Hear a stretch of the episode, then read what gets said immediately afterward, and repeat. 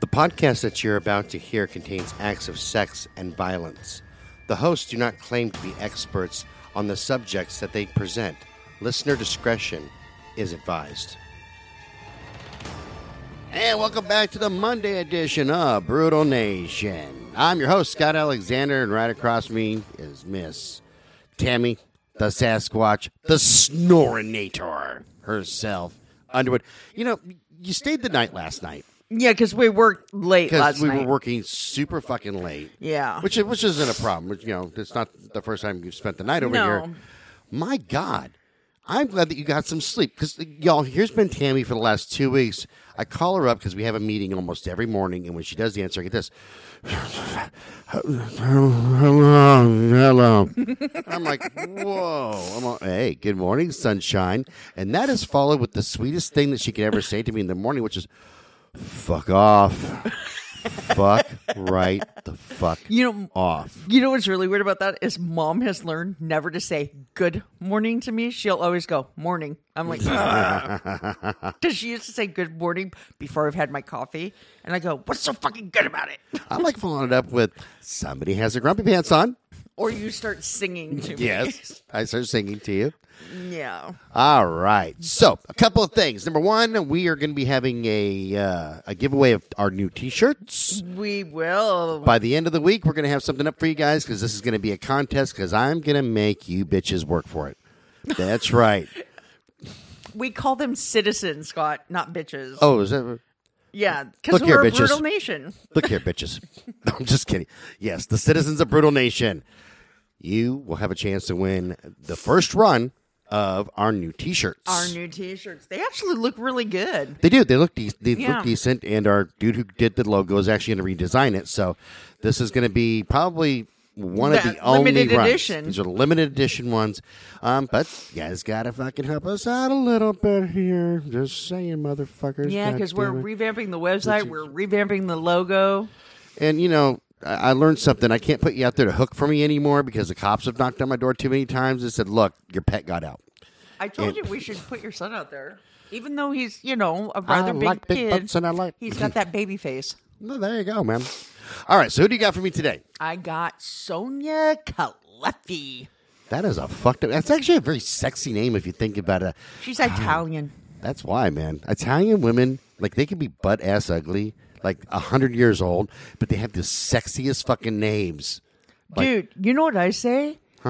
That you can have an Irish, Scottish, or Australian man, and they could be like 120, and I'll still have sex with them because I love their voice. I gotta admit, accent.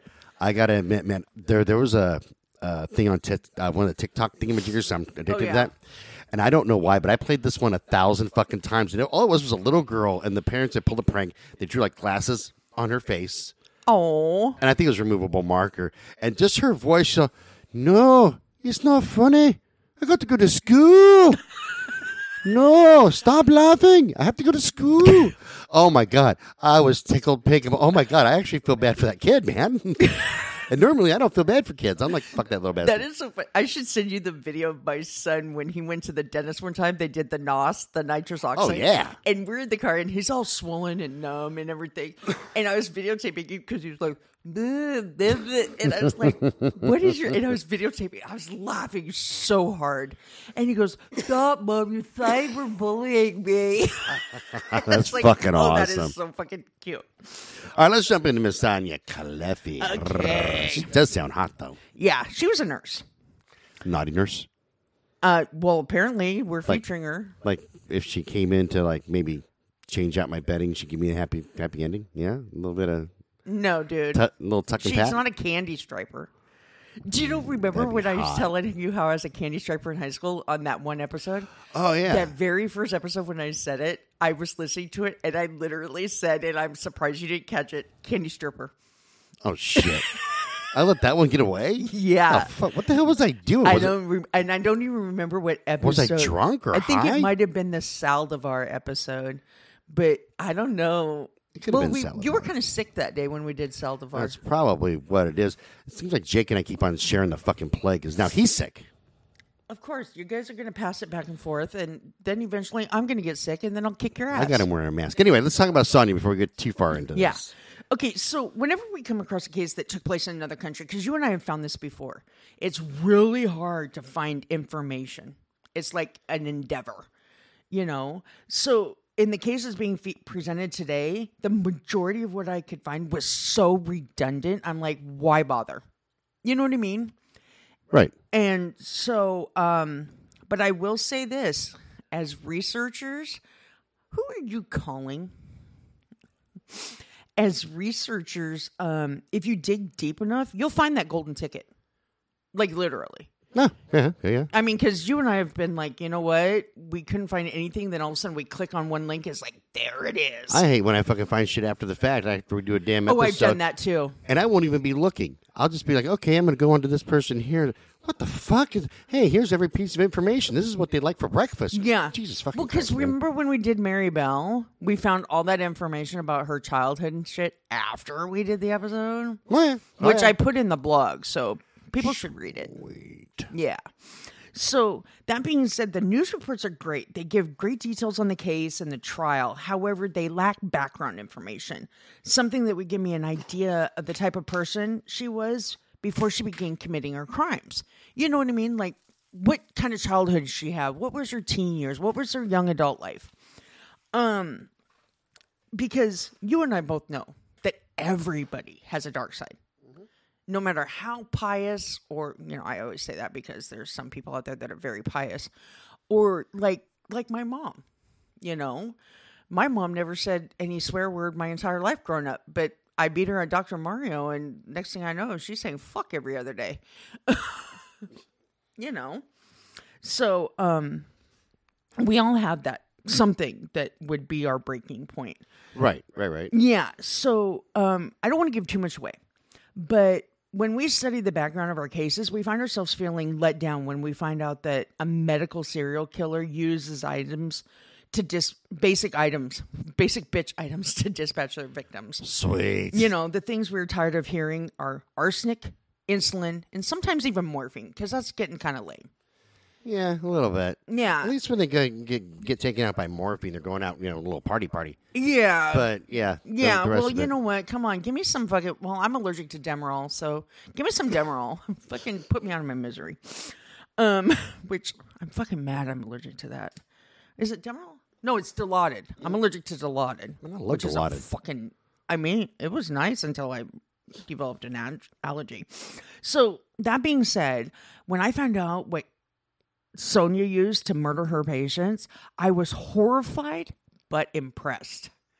You know, it's more of it is more a case that involves a significant amount of analysis and the knowledge of a profession because you have to know, you know, um, when they work within a profession and it's deemed that they that they more than cap- oh that they are more than capable of understanding the expectations.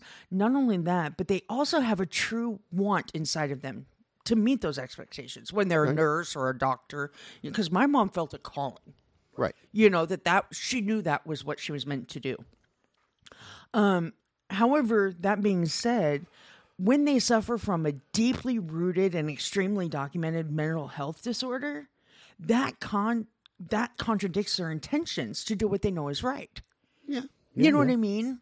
Because i mean ours aren't that extreme but i've had because i have bipolar too that before i got on my medication my manic episodes were insane.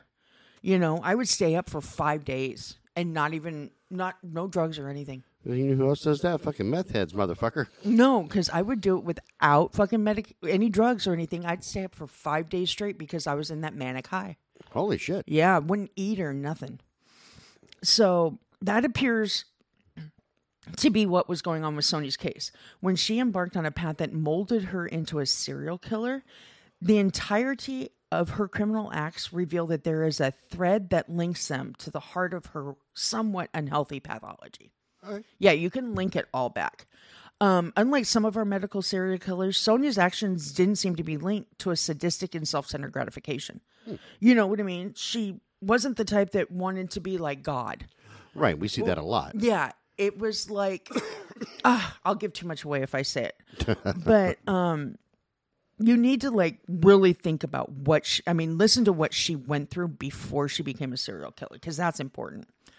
Um, so when it comes to Sonia's life, it appears as if she became. I have some weird, um, a rather disturbed individual who was uncertain about her life when she was young. Um, not only that, but it also seems like she had the added element of being like so many other patients who are denied adequate help for their medical issues. Now, Her- what year was her this? mental health issues? Um, she was born in seventy. Oh, okay. So she's about our age. Yeah. Roughly, so yeah. yeah. her crimes I think came to light in two thousand something, early two thousands. Um, but she was born on July twenty first, nineteen seventy, in Como, Italy. Um, her family lived in close proximity to Lake Como, so her hometown was a well known tourist destination.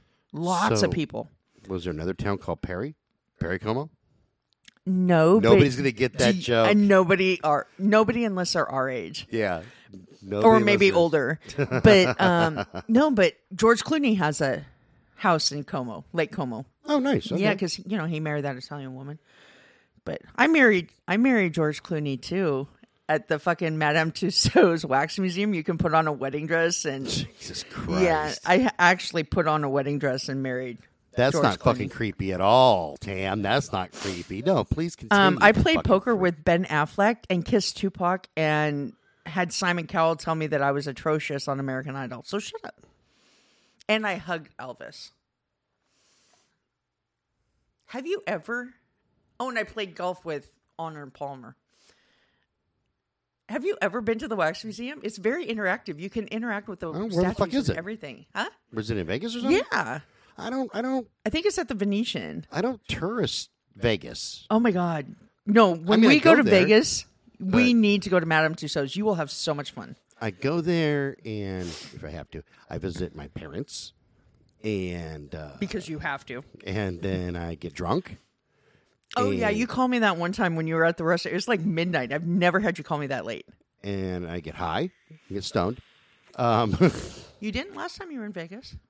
Holy shit! No, I didn't. Huh? Well, that's because I was there to pick up my son. Well, and not just that is, and it was a good thing you didn't because when you got back, you had your your random UA. Remember? Oh yeah, huh? Yeah, you're like I said. It's a good thing you didn't fucking get high. Because I got high. I was gonna have a job, but then I got high. See, nobody else is going to get that reference either, unless No. they're our age, because that was like a one hit wonder. so, anyways, um, Sonia was an only child, and it appears as if she was raised in a blue collar home. Because I mean, everything I found was like her childhood was not traumatic. Okay. Yeah, um, her father was a traveling salesman, so it's probably safe to say he wasn't always available. Maybe. You know what I mean? But then he could have been like a back and forth day traveler. You know, when I was in college, I was like a traveling salesman. I was knocking on doors. Excuse me, ma'am. Can I introduce you anything in my pants? Okay, no. I'll just go to the neighbor. Okay, no, it's it's cool. I'm gonna put this. My ex boyfriend was one of those door to door book salesmen for a while when he was in college. And he would literally, because he's a cute little blonde, and he would literally say, Don't you want to adopt me? And he would get so many sales because he would like flirt with everybody. No, that makes sense. Yeah. that makes perfect sense. Yeah. Fucking so. Quick story, and then we'll get back on track because we've always got quick stories.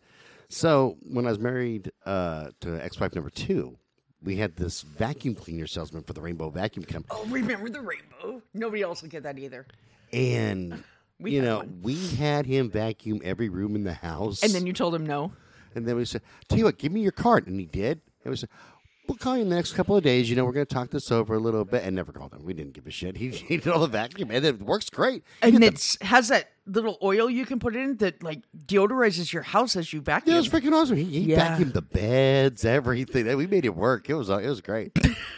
we used to have a rainbow vacuum cleaner and um but then one time on the same thing is we had this guy come in and he was from another country because i loved his accent but he was selling this like oven not a, it was like an all-purpose cleaner and he was like you can take off the most grungiest thing in your oven blah blah blah i said really i said because i can't figure out how to get this shit off my oven and he came and cleaned my oven for me and but I did buy a bottle from him, so because I felt bad. Fair enough. Fair enough. Yeah, fucking wasn't gonna cheap spend- ass bastard. I wasn't going to spend like I was like.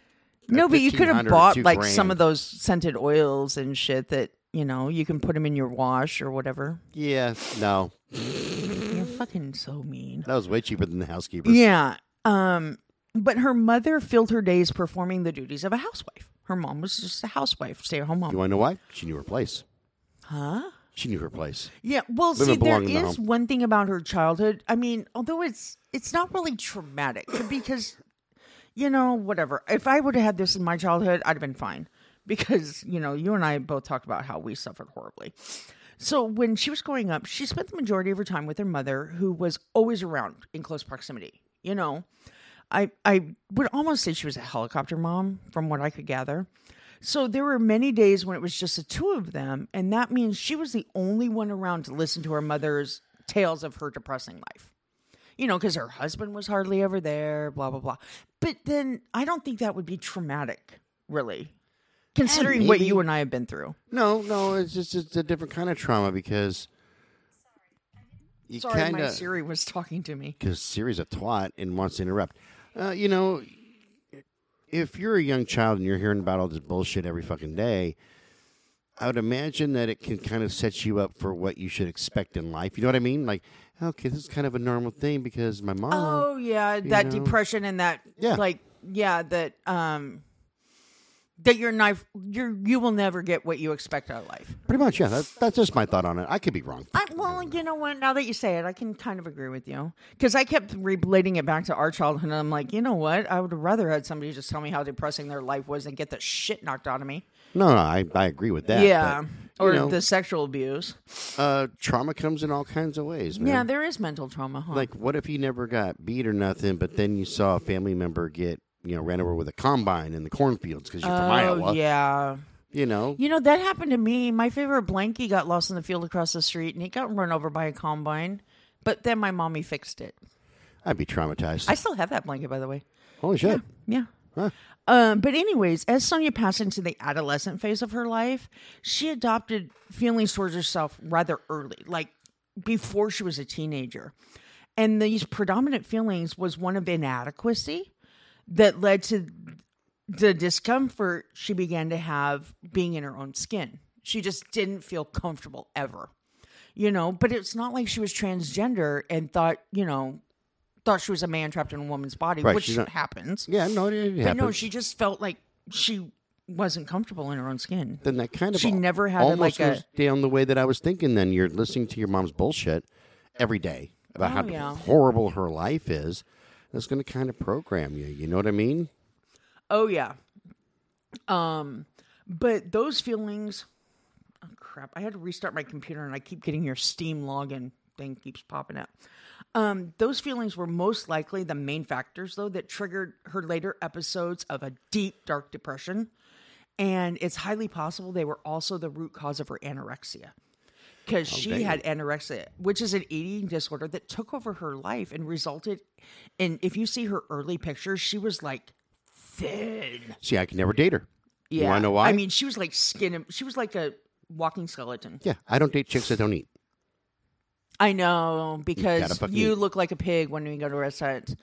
That's why when we Yeah. went out to eat last night, because you took, we went out to dinner, and it was like I can't just order something small because he will like look at me like bitch. But then you know I don't eat very much, so No, no, that's true. You you ordered a respectable meal, yeah. very respectable. Because I will always You know? take over my leftovers, always. Yeah, and, and it makes sense. And I and you know I I knew what to expect.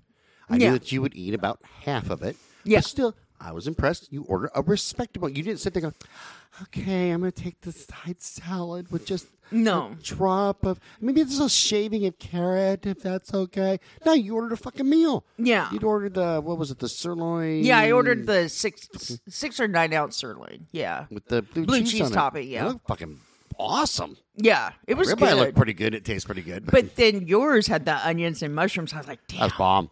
But then I couldn't have. I, there's no way that would have been like three meals for me. Yeah, I couldn't even finish it. Was- Yeah, I'm a big but eater. um, no, I will because. But then when I go to some of my favorite restaurants that I've been to forever, they know that I will order off like the senior or kids menu because I don't eat very much. That makes sense. Yeah. And then if they don't have what I want on the senior menu, I'll go, can I get a light version? And they'll always bring it to me. Oh yeah. Always. You know, like- Amanda, my, my favorite fucking waitress at, you know, this is a plug for prime time in Forest Grove, but Amanda's my favorite waitress. I love her to death. That's where we met during our business meeting before, yeah. right? When your ex wife came. right. Yeah. No, I'll, I'll plug them. They're they're free plug Yeah, for them. they, are really were good and they're fantastic. very nice. very good people. Very Like, I good people. Highly Yeah, recommend because. Jess was a bartender at that time. She loves me. She, they're out in Forest Grove. They're freaking Yeah, awesome. Between Forest chance- Grove and Cornelius, they're like right there on the border. If you have a chance, go out there. And I'll tell you, I like Billigan's more than I like Ruth Chris's. See, I like Billigan's too because I can throw the peanuts on the floor. Because with Ruth, Ruth, Ruth, Ruth Chris's, you order everything a cart. Everything's all a la carte and right here. it's it's it's good meat. Okay, it's a, it's a good dining experience. You're gonna drop a couple hundred bucks at least. Oh yeah, You know, I know I've been there many a time, I've never been there, but I've heard. but it's all kind of stuffy. uh, like pompous. Yeah, a little bit. Yeah, because if you can afford to eat Ruth Chris's, obviously you're not making your meals out of fucking ramen. Yeah, and you're not living paycheck to paycheck. Right. I like Billigan's because I think that the food is comparable. Yeah, You order a whole fucking meal. yeah, you get full. The staff is nice. Not sitting there. Yeah. Can I interest you in a beverage? Now this is our wine list, and I'm going to kiss your ass because you're going to drop like three hundred bucks here. No, man. Yeah. the dude was fucking. He was a little fruity, but oh yeah. he was But he cool, was man. very nice. Because remember when I said, "Okay, which the which one's the best out of these two drinks?" Oh, yeah. and he was like, "Oh, I would do this." one." Okay, okay, and it was really good. But uh, no, I have to figure out where I want to go with my family for my birthday dinner because you know that's coming up. I always do a bir- big birthday dinner, and so, but I don't have enough money to drop at Ruth Chris. no, no, no. Even well, because if you've ever met my son, he could freaking the buffets pay him to eat there because he like he goes, I'm gonna get my money's worth, and he does. but um, but it you know because she did seek help for her issues, okay, that were piling up in her life. However, the help she received wasn't. I mean, it's obviously not effective, and I'll get into that. And it only acted as a temporary buffer you know, the main reason for this lack of adequate support is attributed to the dried up resources that available to those who are looking for psychiatric care. And we have that over here in the US. We do, but also keep it in mind, man. Uh, th- this is like bef- like in the '80s. I'd imagine that she's trying to get Yeah, help. eight, yeah, early like probably late 80s early so 90s. it's- it- yeah. Once again, psychology is just kind of a still almost a budding thing. There, there's there's shrinks out there. But yeah, and like the early 90s, well, because she's our age, so she would have graduated in 88, because my sister was born in July. So she'd have graduated 87, 88. You know, because my sister was born in June, so she would have graduated in 88. So, um, but at the same time, so I figure she would have graduated 88. Early 90s is when she was going through high school, uh, college, and she started her career when she got the medical help. So it was, you know, between two up to 2000. okay, So, cool. you know, that's when it was starting to get, right, but it started to get good. yeah. I mean, it's way better now. Oh yeah, Way better. way better drugs too. Well, and not just that is they're not quick to put you on like lithium or Thorazine because I did not want Right. to do the Thorazine shuffle. I just always felt like psychologists up until recently have always just been there so you can just bitch and then they give you some fucking Oh, every some therapist I get. out of nowhere fucking advice that really doesn't relate to you. Well, have you tried this? this that, Oh that- yeah, that- I had a therapist that I think threw me into my my psychotic break. I really believe he was like the catalyst. But um I always tell my therapist now, don't ever ask me, so how do you feel about that? Because Oh, I obviously I don't know or I wouldn't be here. you know what I mean? Right, right, right. So, but um, from what I gathered, though, as she was entering puberty, she never seemed to be able to accept herself the way she was, which is obvious when she's an anorexic. They can never accept how they are. They feel like if I do this, I will be better, or they punish themselves, and food is like a reward. You know what I mean? And then it gets to the point where it doesn't matter because the food's not helping. You know, they can't eat the food anymore. So, um, where was I? The older she got, the more envious she became of others. Okay.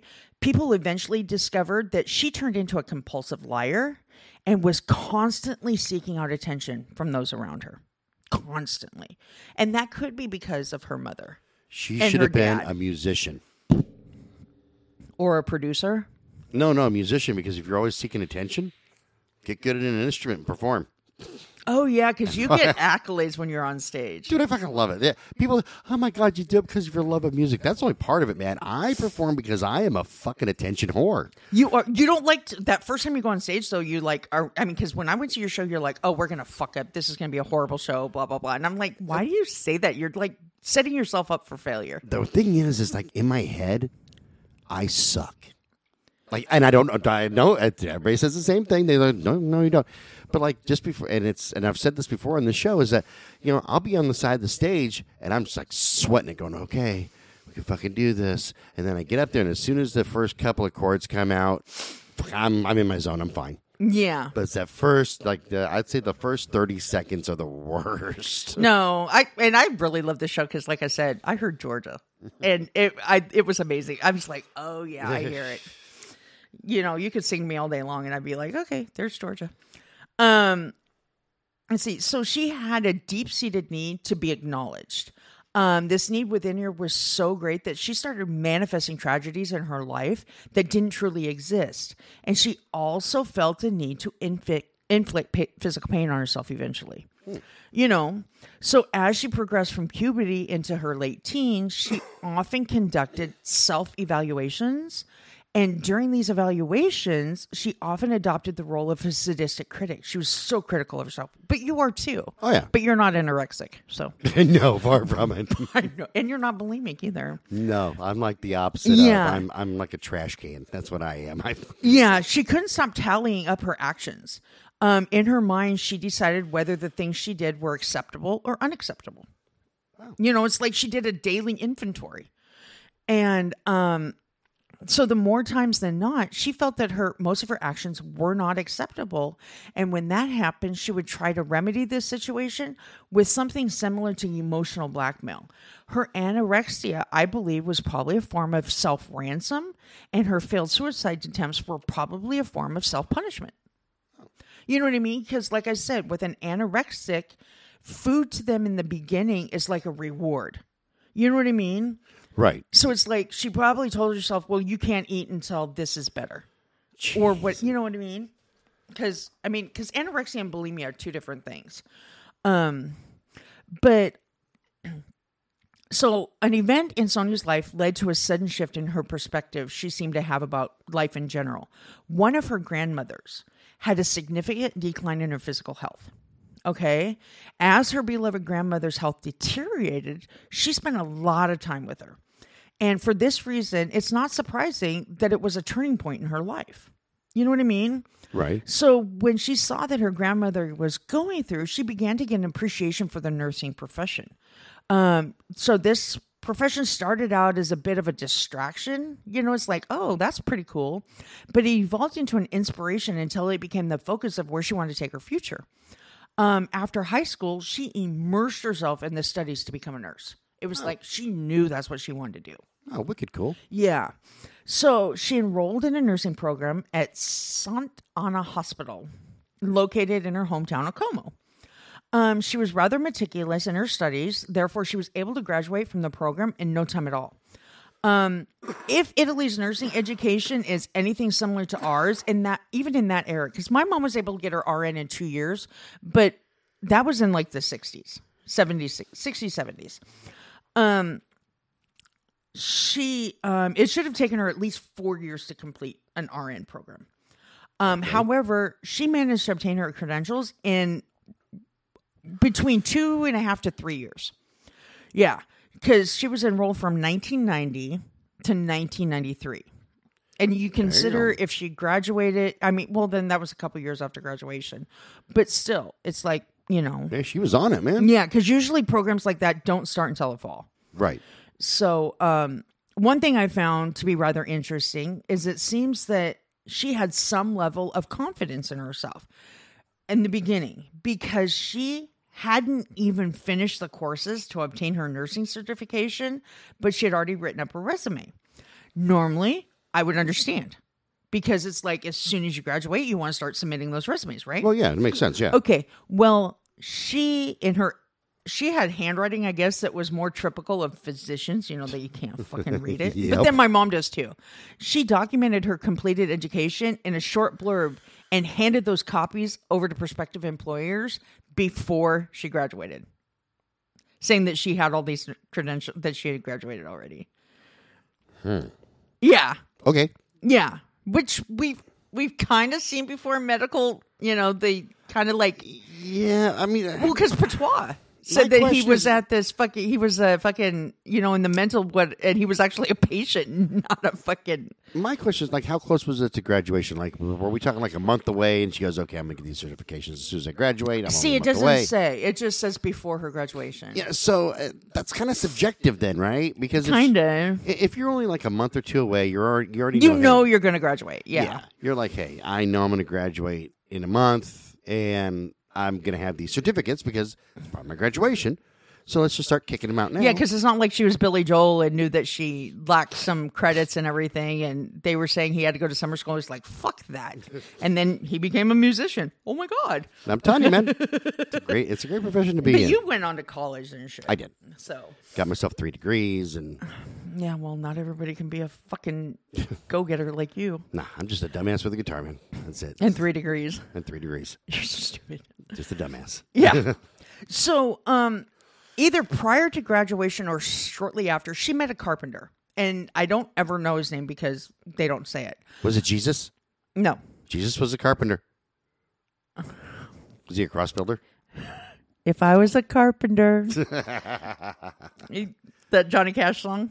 Johnny Cash and June Carter Cash? Yeah, but I'm thinking if I was car- a carpenter, I'd be a framer, and I would nail your mom. So I was anyway, going to say, are you going to nail it? I'm gonna nail it. I fucking hate get some you. coffee. You're a dick. Oh, I still have half a cup, so don't worry about me right now. You're so mean. So these uh he was f- lived in I you know what I'm going to fuck up this name. Cern O Cernobbio C E R N O B B I O which is just northeast of Como and in the same province. It's in the province of Como. Um, these two lovebirds, oh, there goes your kitty. These two lovebirds eventually decided to get married, and they were only engaged for like six months, which isn't a big deal because I think me and my ex husband were engaged for like three. Um, so unfortunately, almost as soon as Sonia and her new husband tied the knot, uh, they began to bicker back and forth. Okay. And it didn't take long for that bickering to become a constant need to be at each other's throats. For that reason, they separated and we divorced by the time they were to celebrate their first anniversary. You know, I think that's very common because I was just thinking back. This happened to me in the ex-wife number two. Ex wife, which one? Number two. Oh. I was very much in love with Amanda, but the second we got married, it felt like the dynamic changed. Well, you know what? I can agree with that because my ex husband, before we got married, was very loving, very considerate, very compassionate, and everything. But as soon as we got married, he was like, "Oh, you don't need your friends anymore. You don't need your car. Let's get rid of that." I'm like, "Oh, uh, uh you are not going to isolate me." Yeah, you know, and I, I still loved her up until everything went to shit. But still, that's just I. Yeah. one- like after we got back from our honeymoon, it just seemed like the whole well, fucking dynamic and it's changed. really weird because we got married on October 25th, and by before my birthday in January, we were separated. And but we didn't get a divorce until a couple years later. But yeah, Is that because he was Korean and he couldn't see the writing? Like he would sneeze, his eyes would close. Hair no, fall across him, dude, like we separated because I started having problems in my pregnancy, and my doctor was out in Western Washington County, and we lived in Southeast Portland. Oh shit! And my doctor said, I can't be your doctor if you live that far away because I don't have privileges out there. And I was like, okay. So I had to move back in with my mom. Hold on, was he a white doctor? Yes. So he didn't have any white privileges in Southeast Portland. Is that what you're saying? Well, Southeast is a very predominantly white neighborhood. That's that's pretty sad. When uh, No, the hospital credentials are, yeah, privileges. You dipshit. Couldn't get white privileges at the hospital. Okay, no. Yeah, because my ortho told me that he What, goes. what about your one black friend that you have? Could he like your, your one single black friend? I have more than one black friend. Uh huh. Bitch, I lived in the ghetto practically. With your one black friend? No, I did. Okay, Shut no, keep going. I never lived with him. She's got one He's black. like my bestest friend ever. I love she's him. got one black friend. Got Dude, you better not even fucking. He like resembles Shaquille O'Neal. He will beat your ass because nothing will come between me and his friendship. Uh, ever. because you got no the one fucking. black friend. No, I dig. And then you got like I think you have like one gay friend and one Mexican friend. I have more than you, one gay friend. I have more than one Mexican friend. you just you know collected it by color. I was married have- to an Asian. I, I have, have an rainbow. Asian son. It's like, I have a rainbow. Fuck off, Scott. You're a dick munch. See what I put up with every day, people? It's gonna be a good day. You know what? People are looking at me. I mean, people are probably listening to us all the time thinking she should either kill him or commit suicide because somebody's got to put somebody out of their misery. Well, to be honest, we've talked about this before. I'm actually surprised she hasn't killed me yet, and that she's not being featured on this show by you know some other assholes. oh, yeah, because I look at you going, I am going to murder you.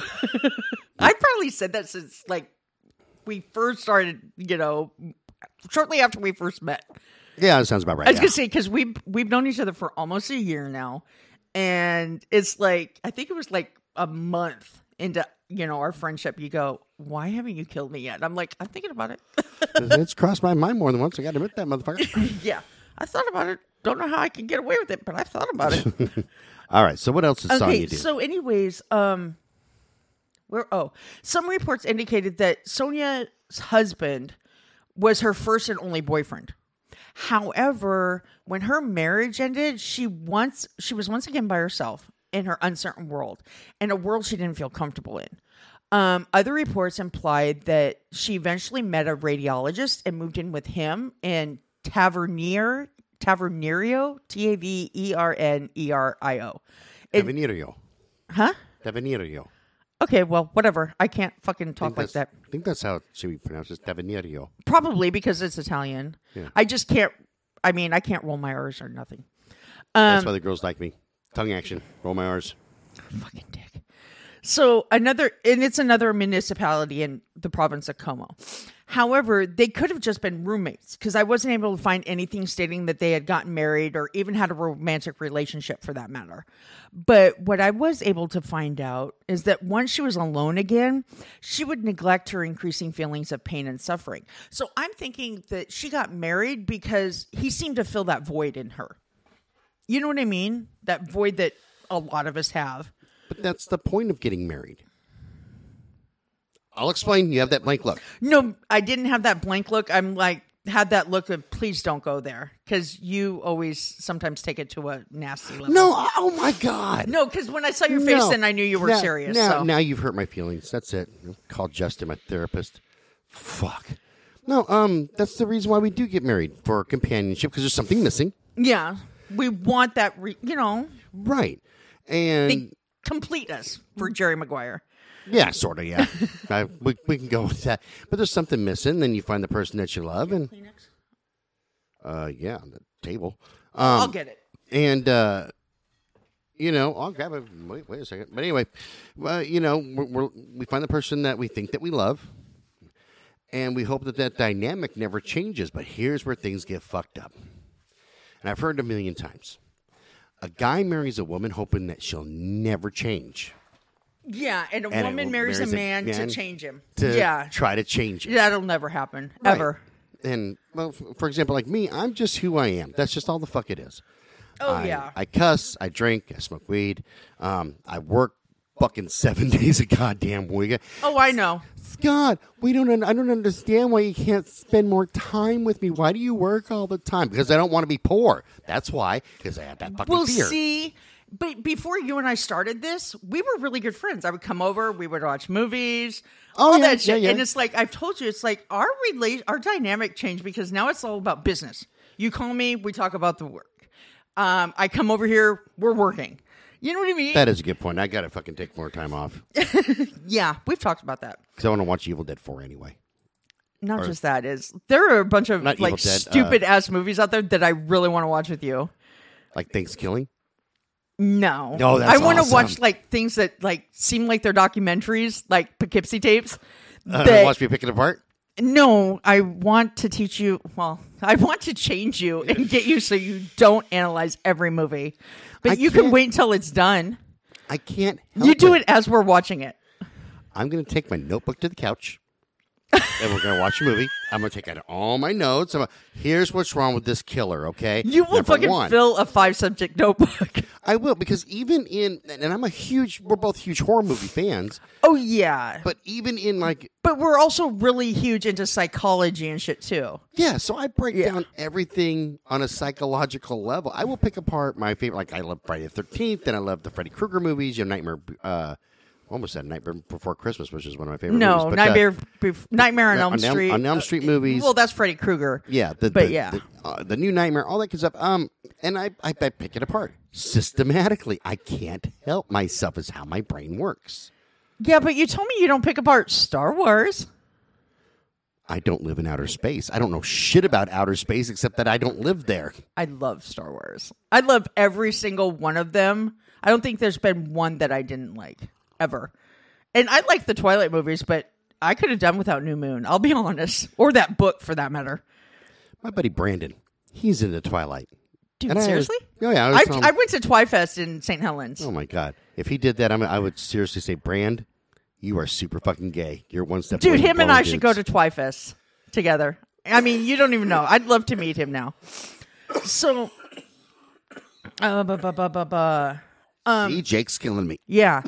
It didn't take long for her to resume her self evaluation rituals that fed the discomfort she had with herself. So, when she became depressed again, she sunk into a deep, dark depression that followed her to her new house with the radiologist. And upon moving there, other than work, she practically lived the life of a recluse. Holy shit. But at least she still went to work. Yeah, because when I freaking um, when in when I had my psychotic break, I like didn't get out of bed. My friend had to force me into the shower. Um, so many people believe that there were pathological manifestations that result in her depression and cause the early stages of her anorexia. And these people also heard, hold firm that these manifest, manifestations stemmed from the undesirable bond that she actually had with her mother. Um, to lend credibility to these claims, when it comes to the field of human psychology and psychi- psychiatry, both Eastern and Western, and this is research I did, and I'm just pulling this off the top of my head. Um, both Eastern and Western medicine are pretty much in agreement that practitioners in these fields have determined a correlation between specific circumstances and the serious issues that she w- that Sonia was suffering from. So, for example, um, a person experiences a rather primitive source of love through the nourishment that's provided to an infant in a mother's womb. You know what I mean? Because it's like they have that. They talk about how you know because a lot of people don't believe in this, but I do. That when you're in your mother's womb, you feel that protection. You know what I mean? Um, so where was I? So if a person develops a healthy bond with the person they det- they depend on for that primitive need when they're born, um, chances are they'll lead a normal, a relatively normal life. Well, as normal as it could be, because nobody has a normal life. Um, however, if that relationship is somewhat bizarre, it can lead to serious consequences. that comes down to we've talked about this on the show before. It's called behavioral conditioning. Oh yeah, Um, and I'm, I'm not. Gonna, I'm not even going to use one of my normal examples. I got a new one. really? Go ahead. Okay, I'm listening. And it's only because we featured so many people like this. Let's say that your parents are raging alcoholics. We see that a I was lot. going to say we we could do it with Ed Gein too. Yeah, okay. Let's Yeah. let's do it with Ed Gein. You know, he was programmed. His mother programmed him. Oh yeah, that sex and women were dirty. Were dirty. He was pretty much isolated from everybody, Yeah. but the influences of his mom oh, totally. And his dad was a raging alcoholic. was a raging alcoholic. Uh huh. Okay.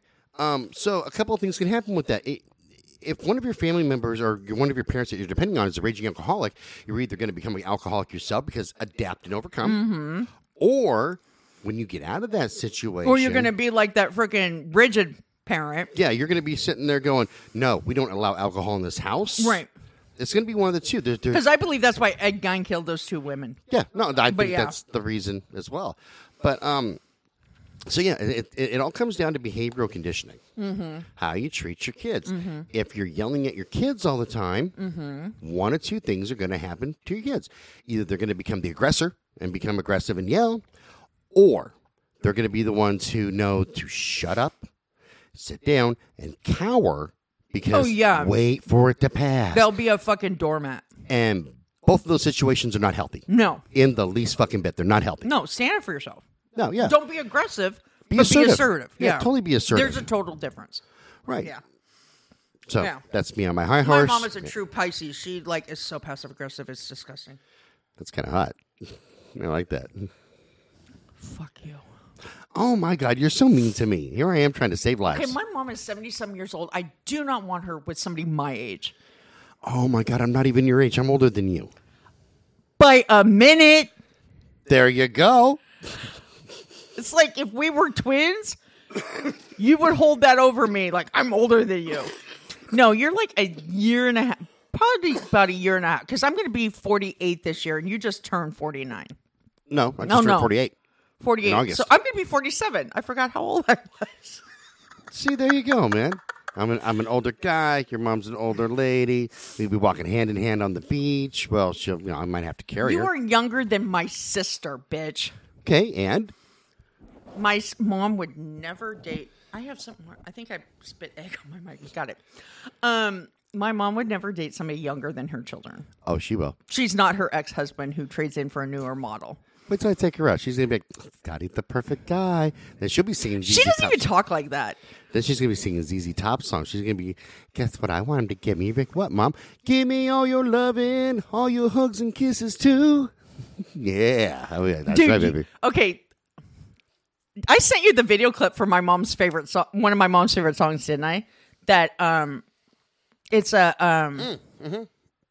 God, I can't even think of their name, but yeah, I'm a Oh, well. hot, I'm a baller, shot caller, but it's called twenty. It's called baller, Well, I'll tell you, man. I'll bring her a shot caller. It's cool. shot caller. I'm a shot caller, which means he's the boss. Hey, I'll bring her a shot collar. And she loves Tupac. Loves Tupac. Well, I have a keg. That's better than a two pack. No, and nothing is funnier than when you're riding through Northeast Portland blasting Tupac and you know you have the good bass system in your car and your older mother is going like this It's called a seizure. because she is white as fuck.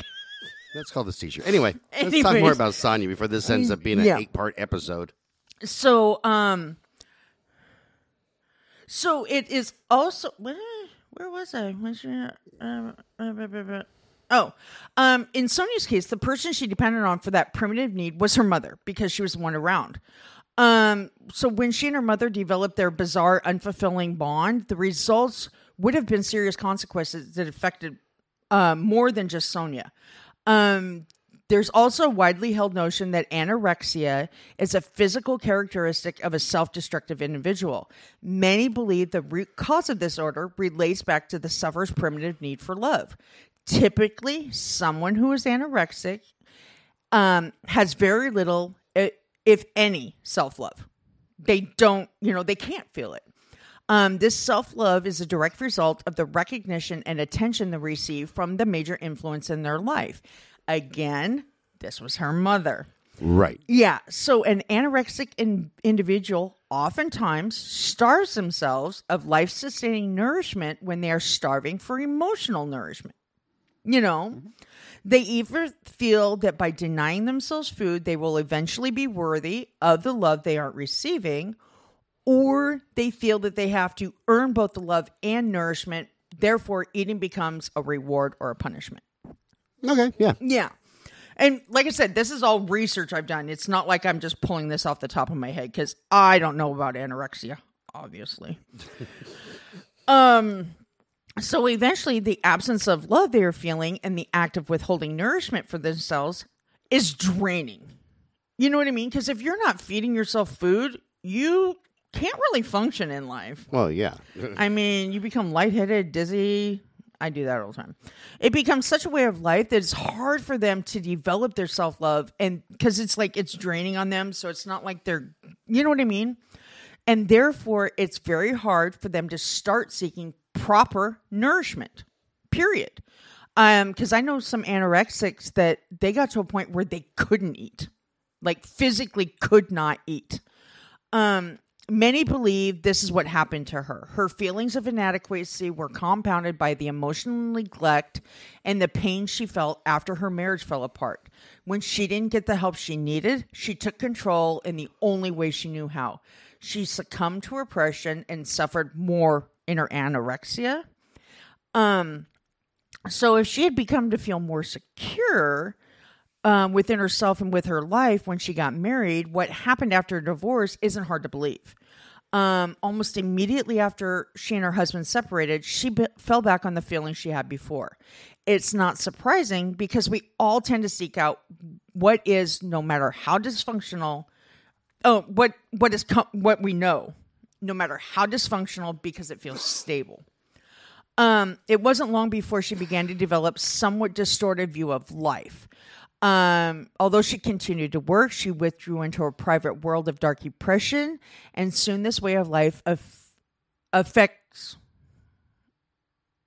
Oh, except ex- it affects both her private. It said bother her private life, and it negatively impacted her work performance. In her professional life, in her personal life, she developed an addiction to psychotropic medications. Now, these medications were never prescribed, but had begun to take but she had begun to take them in the hopes they would make her feel better, which we understand. Um, in Sonia's professional life, she began to have unexcused absences. I'm assuming those were there were some instances where she was probably a no call, no show. Um, she began to negatively seek out attention from those around her, and she did this by fabricating illnesses to gain their sympathy and on one occasion, she even told her colleagues that her mother had died when the woman was still very much alive. Well, she could have remedied that. She could have, but she didn't. um, I want to address her work history for a moment. Then I'll double back and cover the progression of her mental disorders and talk about the crimes. Um, one thing I wasn't able to determine was whether or not she received letters of recommendation from all of her employers before she managed to get another job. If each of the facilities did provide a recommendation, it wouldn't surprise me, mainly because that tends to be a pattern we find in medical serial killers. Um, the administration at one facility doesn't want to deal with the because they don't want to deal with the problem any longer, uh, but they don't feel the need to prevent another facility from feeling that burden. Oh, gee. I mean, we've, We've seen we that ran once or twice. Hogel, Cullen, Harvey. Let's not get. I mean, it's almost everybody. Yeah, was, we, we've ran into that so many fucking times now. Yeah, now that it, it doesn't even shock me It's anymore. the norm now. yeah, I just sit there Yeah. go, well, I saw that one coming. Yeah, a mile away. It's like, look, we know that you're murdering people here. and Yeah, we did with Wettlaufer last year, last yeah, week. Yeah, yeah. You, you can't murder people here. Do that shit somewhere else. Here's your letter of recommendation. Get out or of here. you know what? We know you're crazy. We know you can't have sex without killing somebody. Here, here's a bus ticket to San Diego. Have a nice day. you know, Uh, good old Carroll Cole. I know you can't beat him, right? So if Sonia was No, because he's dead. Can't beat him anymore. Shut up. The, I mean, somebody needs to. People need to watch that YouTube clip where they asked him, you know, about the li- about the death penalty right before he got. It was like his last interview, and he goes, "I don't care. I just don't care anymore. If I don't die, I will continue to do this." Yeah, well, yeah, we've been over him a bajillion Yeah. times. man. I actually had a lot of respect for Carroll Cole. Well, look at Panzram. He didn't get the death penalty like he wanted, so he made sure he got it. it's like, okay, motherfuckers, I'm going to yeah, make sure I'll this kill gonna somebody happen. else, bitch. Um, which I don't agree with, but whatever. Um, Unless it's my neighbors. But if she wasn't provided with any letters of recommendation, the fact that she was able to find a new job quickly, which happens sometimes in her work history, um, doesn't really shock me either. Because in addition to the pattern we've seen with the letters of recommendation, we've also noticed that there's a pattern in regards to medical serial killers. Healthcare industries all over the world are understaffed, significantly understaffed. Um, therefore, potential employers tend to overlook the absence of a recommendation letter, um, and especially if there's no history of patient neglect, abuse, or gross negligence and malpractice. You know what I mean?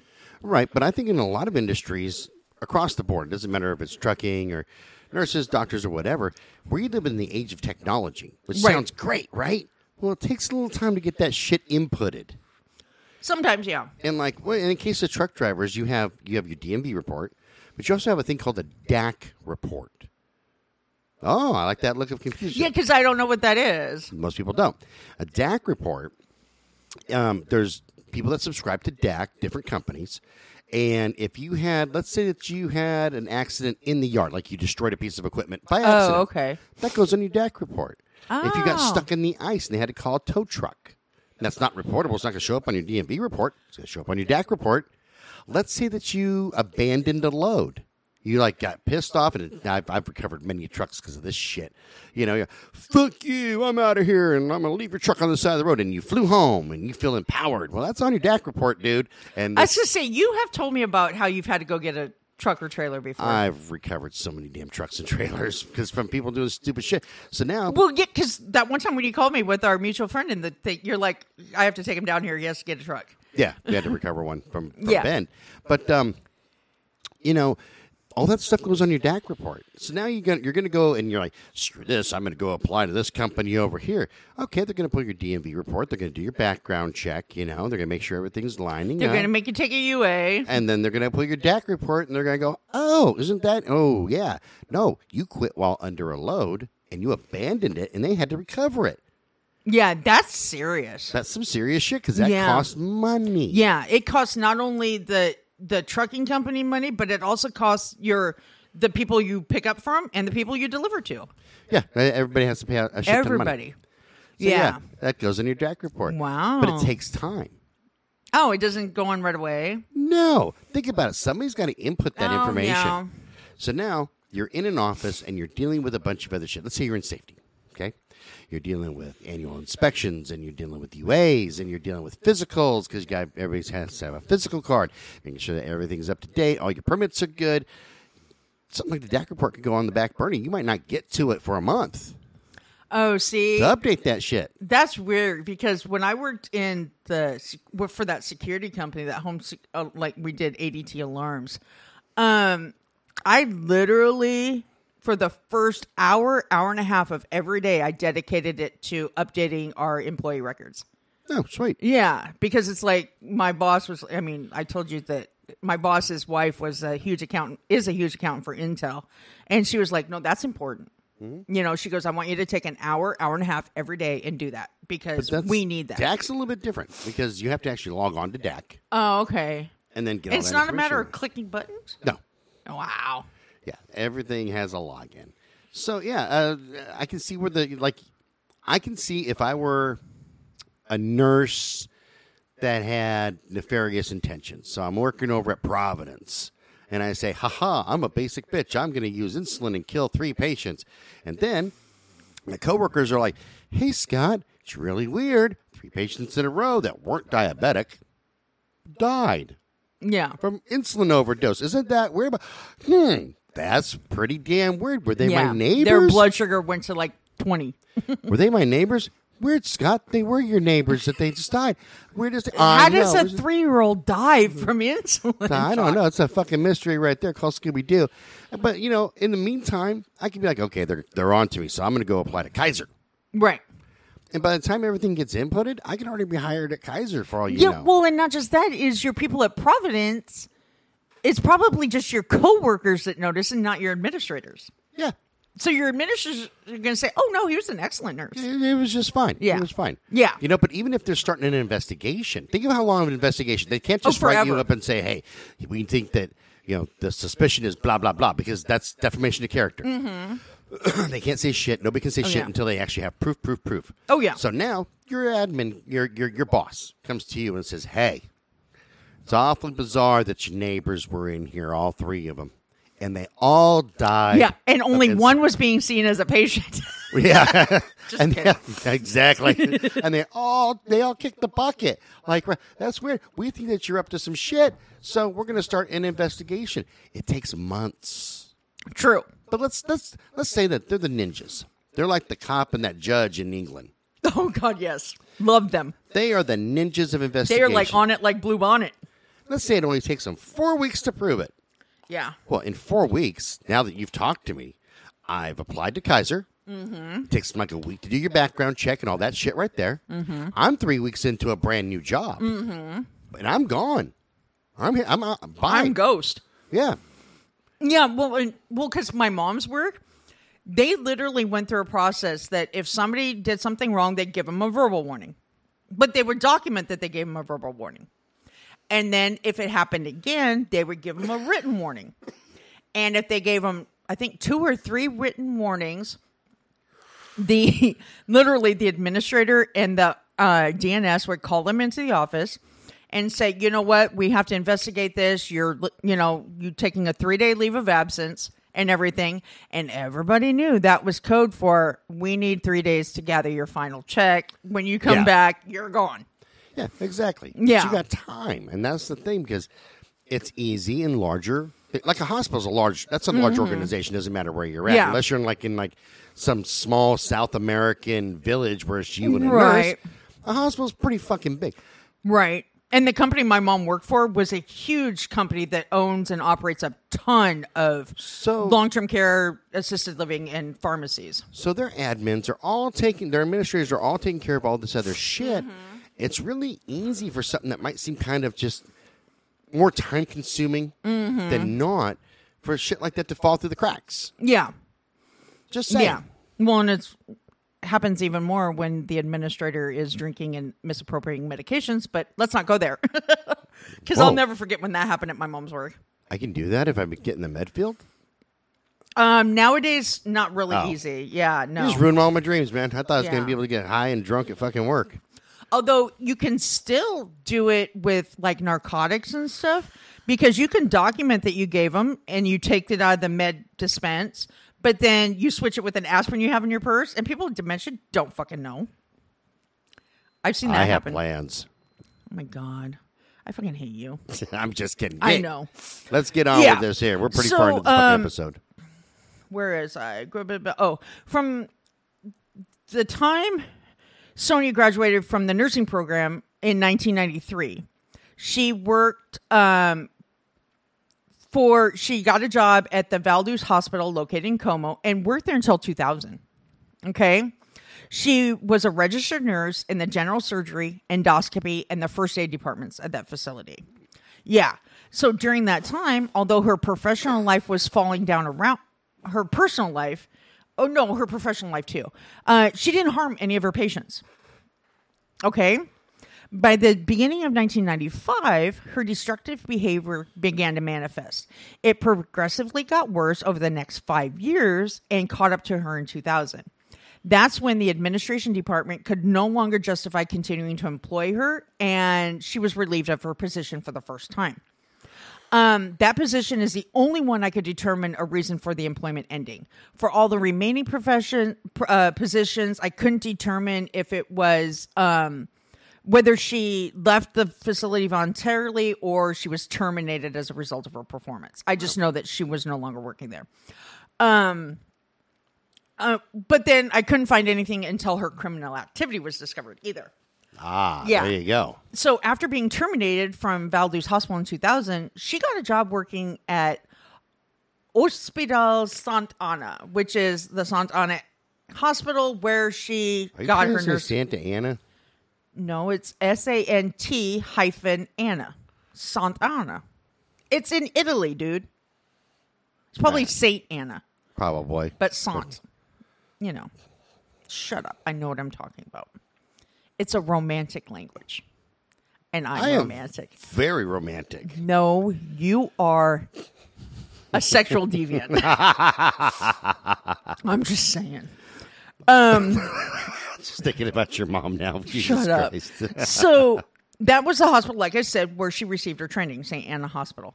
Um, she only remained employed there until 2001. So from 2000 to 2001. So it was approximately either less than a year or right around a year.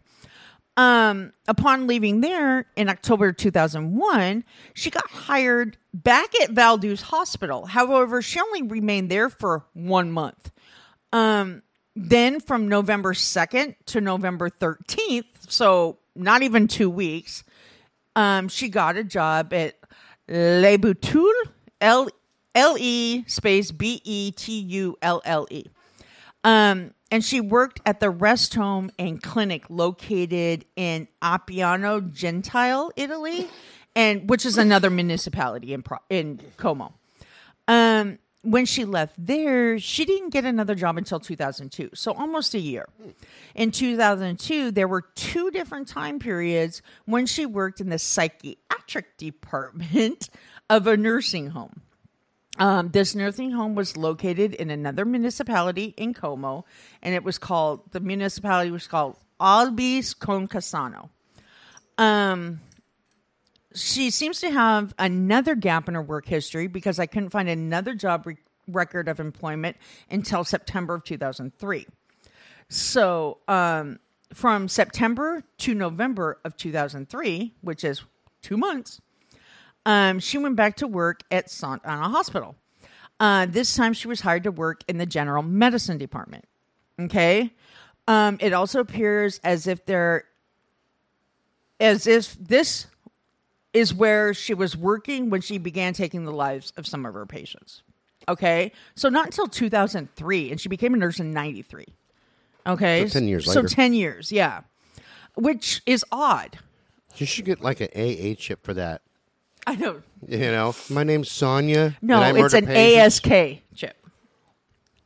ASK Anonymous. Oh, no, SK Anonymous. Serial Killer Anonymous. There you go. Yeah. Um, I, I I've been a nurse letters. now for 10 years and I haven't killed anybody. Here's your 10 year chip. Yeah, That's a good job, sweetheart. Good job. Yeah.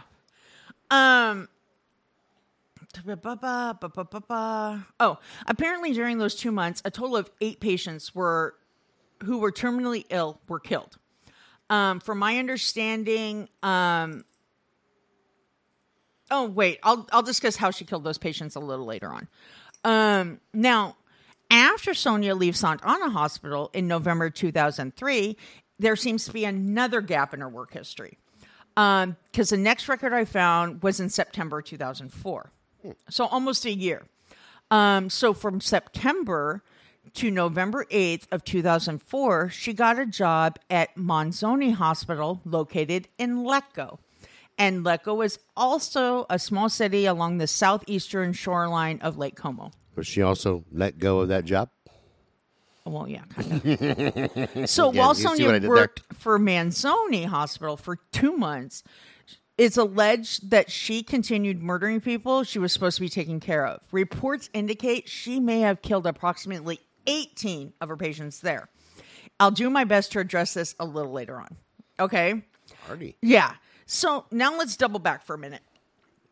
Um, there's that other aspect of Sonia's life when I think is important if things would have been handled appropriately.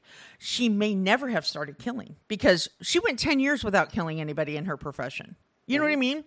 So, um, at some point between when she and her husband got a divorce in 94 and when her employment at Valduce Hospital was terminated in 2000, she was seen by a therapist um, I was able to determine that she stopped going to her therapy sessions when she was let go in 2000.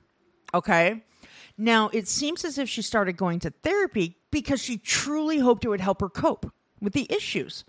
Um, and I say this because from the reports I found, she divulged everything she was going through to her therapist. Oh, good girl. Yeah, which you need to do. You're supposed to be doing that. Yeah. Yeah, she shared her feelings of inadequacy, her lack of self esteem, her failed marriage, and the dysfunctional relationship she had with her mother.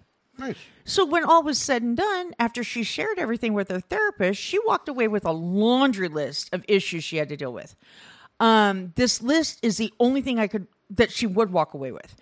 Her provider determined that Sonia had a histrionic personality disorder and chronic depression. Not only that, but she had an identity problem and difficulty forming relationships. Um, from what I was able to gather after her therapist determined what issues she was having and what mental health conditions she had, they didn't do anything. Um, I couldn't find any indication that they tried to teach her techniques or prescribe medication that would help her. You know, because you need coping techniques. Oh, yeah. Yeah, my therapist would always give me coping techniques. Um. Oh, I got it. Um, there came a time when she managed her social relationships in a rather unorthodox way. She doesn't engage with other pe- others because she has a determination to make a change and develop healthy relationships, and possibly build a support system. Yeah. Um, she began to develop relationships as a means to adapt to her surroundings. Um, that's to say that she lacked anything that resembled emotional compass. Okay. Add to that her lack of self esteem and her negative outlook in general, she had a recipe for disaster. Um, I believe if she would have been able to receive the therapy she needed, then perhaps she would have been able to find a coping technique that wouldn't negatively affect her life. And she's instead she coped by resorting to things that were familiar to her. She tapped into her histrionic behavior. Depending on what Sonia felt in it, the situation, or what Sonia felt the situation required, she took on one of three roles with her supervisors and colleagues. Um, the first role was she was the devoted employee and coworker that everyone could depend on. Okay. That or she was the workplace comedian, which you are. Um, so That's people me in depend every- on her for a healthy laugh. That's me in every Well, yeah, because aspect of you my and I life. talked about it. We don't take life seriously. If you take life seriously, you're fucked. Well, and here's the reason, just for our listeners. I've actually I've died twice um, from from overdoses. Yeah. Um, and that still didn't get me clean. I just, you know, got clean on my own way later. But you know, uh, when when you've endangered your own life so many goddamn times over stupid shit, Yeah. You gotta look at the world and go, you know what? I'm gonna enjoy every goddamn minute of it. Oh yeah. Yeah. every minute of it. I mean, I've never overdosed or died. Um, but um, I started making a bucket list a long time ago. And my friend who died in the car said, she goes, Do you plan on dying soon? I'm like, No, I don't want to die saying I wish I would have. Oh, I want to die saying I did everything I could in my lifespan. That's why I drink great wine and I fucking eat good food and I believe in great sex, not this mediocre. See, I think it's funny that all that has nothing to do with, oh, I want to visit here, or oh, I want to see this, or oh, I want to do this. I've traveled the world. I've been to every place except for like Australia and maybe a few countries. Antarctica? Yeah, I haven't been to Antarctica. I haven't been to the poles. you know, like North or South Pole or anything like that. Oh, I was thinking, no, I've been to Poland, I was Um, say, really? but uh, Did you tell Pollock jokes there?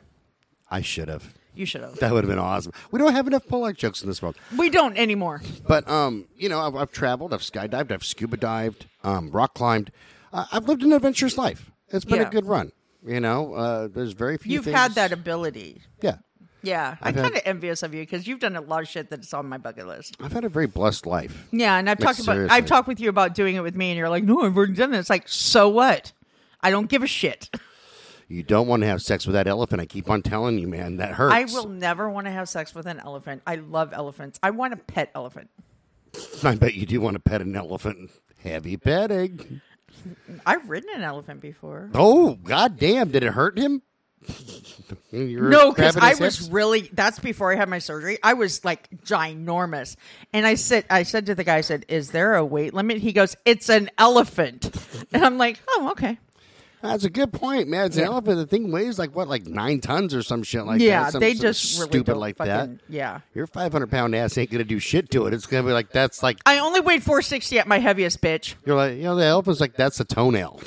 that's what Yeah. you are. You're like a Dude, toenail. you're like my foot. yeah, exactly. but they are so gentle.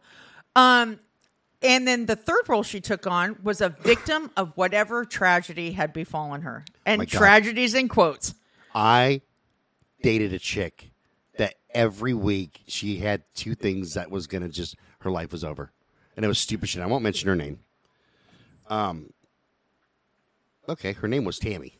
Shut up. No, I'm serious. oh, not, oh, not you. Okay, okay. 'Cause I've I know who you're. I was gonna say you never dated me.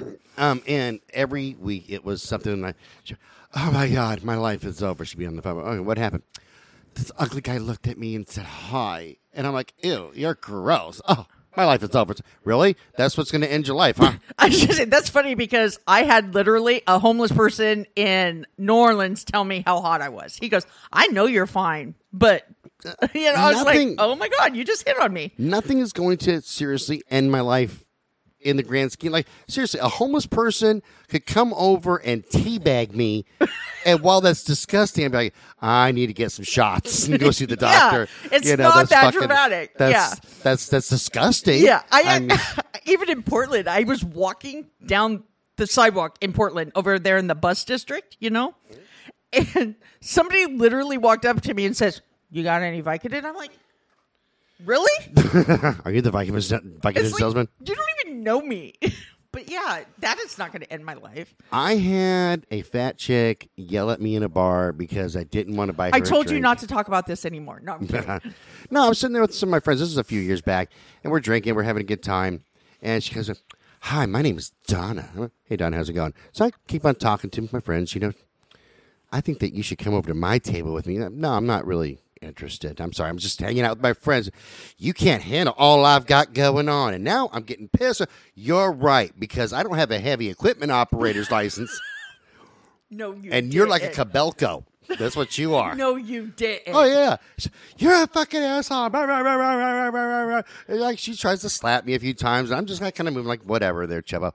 And uh, she, but well, pissed off. Did she have more chins than a Chinese boat? Oh, she That's did. an easy east reference, by the way, people. I'm not being mean. If if she was hauling ass, she'd have to make three trips. Did she have more ass than a pack of mules? She had like my ass is big, but Your ass is flat, but okay. hers could eat a whole town. Like seriously, More than Tokyo? like if she's in. All I- of Japan? I heard that like a, a family of Asians disappeared at Disneyland. Pretty sure she was there. She dropped something and they ran into her, never to be found again. oh my god. Like that meme where that fat lady sits on the chihuahua? Yes. And can't find her dog? Yeah, that that was it right there. And I got nothing against fat people. I'm a fat person myself. It was just I I found her rude. It was her attitude. It was her, yeah, totally her fucking attitude. Yeah. I wouldn't have said shit if she would have said, "Oh, okay, that's cool. You know, hey, if you change your mind, you know, come over here and we can hang Yeah. out or, or something." Like that. I okay, cool, thanks, man. Yeah. you know, but she's sitting there trying to pressure me into coming over. Like I'm gonna, I'm gonna give you all this sexiness, and that is the least sexy thing in the world. Like, Yeah. I'm just there to fucking chill with my friends, man. Yeah. drink some beer, you know, and you know, do man shit. Like, cause Well, yeah. And if you're lucky, I might stop by your table and give you my number on my way out and be like, hey, you know, Yeah, because and it's happened to me before. Like where that's happened with the some of the girls I've dated in the past that were especially the models. Is you know you'll be there with your friends. I'll be at parties because uh, I, I have a I have a way to pick up on the hottest chick. I know you thing. told me. You know, and maybe by the end I'm sitting there going, you know what? She seemed like really nice. Let me go talk to her. Hey, how's it going, man? Sorry, I was hanging out with my friends. Let's ch- let's exchange numbers and you know, Yeah. let's let's talk. But no, this chick here. I don't make fun of fat people, but this fat bitch here could fuck off and die. Yeah. No, I get it. I get it totally because, you know, I mean, there's been some times when I just am not interested in somebody. Mm-hmm. It's like, dude, it's like we're not vibing. But then it's Right. like they get all offensive and shit. And it's like, Right. have you never had somebody say, I don't vibe with you? Yeah, and it, like I said, well, you hit no on hit. It was just it was her total fucking attitude. And by like I said, by the end of the night, that could have changed for me. Yeah. I could have had a couple of beers in me and go, you know what? She seemed really nice. Let me go talk to this Donna chick because that was her name. Um, you know, go, hey, you know, let's just change numbers. Because Yeah. for me, when it comes to dating, weight means very very little. I mean, don't get me wrong. If she's uh, TFTF, which is too fat to fuck, Yeah, there are some of those. you know, and I'm looking at, going, mm, I got some dick, but that Yeah, looks like a plumbing a job. Feeder. I mean, you're a chubby chaser, but not a feeder. Oh yeah, no, totally Yeah. not a feeder. When you're looking at a chick going, "Hey man, I want to lay some pipe," that looks like a whole construction project I ain't got a crew for, and you got to go, ah, got back out of that one. God, gotta use some flowers to find out where. I'm gonna have to call in a whole construction crew for that one to lay any pipe. You're so Um, bad. Jesus Christ, I'm gonna burn in hell for this shit. That's what's You gonna happen. some of our listeners are gonna fucking murder no, you. because too. you know I've I've been with we're gonna go chicks- to anywhere in the country or across the world, and they'll be like, uh, "You're not allowed here." Oh, exactly. I'm probably banned from every country now. But um, no, I, I've, I've dated some chicks that, that were you know that were overweight, and because like I said, I'm a big guy myself, and and it's been great because they had good attitudes and, and we Right. had a good time and we got along. But attitude is everything, man. This bitch here had a fucking nasty attitude. That sucks. So Yeah. I don't even know why we got off on this fucking I tangent. need, well because we were talking about victims. oh yeah, Yeah. There we go. So um oh, that's right. Uh, poor me bullshit. Yeah. Yeah. People get fucking offended at bullshit. Yeah, she didn't care if they gave her accolades for a job well done, laughed uproariously at her latest story or joke, or showed her compassion for some tragic event or another. She wasn't picky as long as someone paid attention to her and temporarily filled that hollow void. Okay? So when her actions were no longer able to fill that void, even temporarily, she adapted until she did. I believe she got to the point in her life where no matter what she did in an attempt to fill her void, nothing helped. Talk for a minute. No, that kind of it makes. We've seen this actually. What was it last week or the week before that?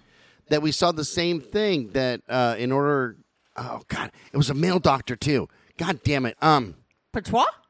was it Patois that that felt? Yeah, I think it was. Uh, hey, everybody should give me accolades, no matter what I do, because I do such a great job. And Yeah, he's the one that fucking said he had all these credentials and didn't. Well, I'm thinking of one that when he quit getting the accolades from the pat on the back, that's when he says, "Okay, I'm going to show you that I'm the greatest fucking nurse ever." Swango. was Swango. That was it. And now I'm gonna fucking I'm gonna mur- you know bring people back to life like like I'm Superman or Mm-hmm. Well, that some bullshit. too. Right? Yeah, Hogel was a Shipman was kind of like that too. So a lot of them, yeah, Yeah. Hang on. they got this thing to prove to the world Yeah. that honestly you don't need to prove shit. Uh, this is my PSA for today's episode. Yeah, just do a good job and people will notice. my dad put it the best. Because my dad, while him and I didn't quite get along, uh, well, didn't see eye to eye. didn't quite see eye to eye. He taught me my work ethic, so I, I have I have to give it up to him. But he always said this right here, and this is why I, not tooting my own horn, excel at everything I do. He looked at me all the time and said, "Boy, it doesn't matter if you pick up dog shit in the park. Be the best dog shit picker mm-hmm. upper that there is, because there's a reason." I remember looking at him the first time. Why is that, Daddy? And he said, "Well." If you're the best dog shit picker upper, you don't have to say a word about your work. Somebody's going to notice. And then pretty soon, you're the supervisor of the dog shit picker uppers. Now, you're still picking up dog shit, but now you're supervising a crew. You got a little responsibility. You ain't picking up as much. But pretty soon, you're going to be the guy who schedules the dog shit picker uppers. And if you do great at that job, then you're the superintendent. You don't even go to the park anymore. You just handle the day to day operations. You don't even have to see or smell dog shit. Other people are doing that for you. Well, and that's why you have kind of, you know, progressed in your jobs Mm-hmm. very, very quickly. Yeah, because I believe that I need to be number. This doesn't sound like I'm egotistical, but it's it's not the case. I Oh, really- no. Folks, I know what really you're don't, saying.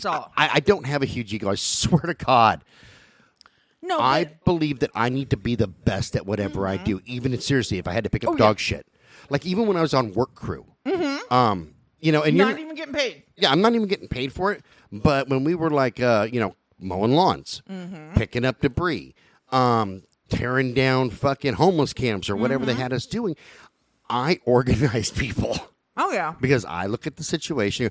Okay, guys, gather around. We all don't want to work very hard, but we want to get all this shit done quick, right? So let's do it this way right here. And if we work together, Some of the uh, one of the crew chiefs hated my guts Oh, because yeah. I did that because he expected us all to have to sweat and make everything twice as hard. And that's not me. I look at things. and go, Okay, wait a minute. There's an easier way to do this where we all get a lot of rest. It's really not working hard. We're not going to have to bust our ass, but everything gets done quicker. yeah. You know, um, that's just.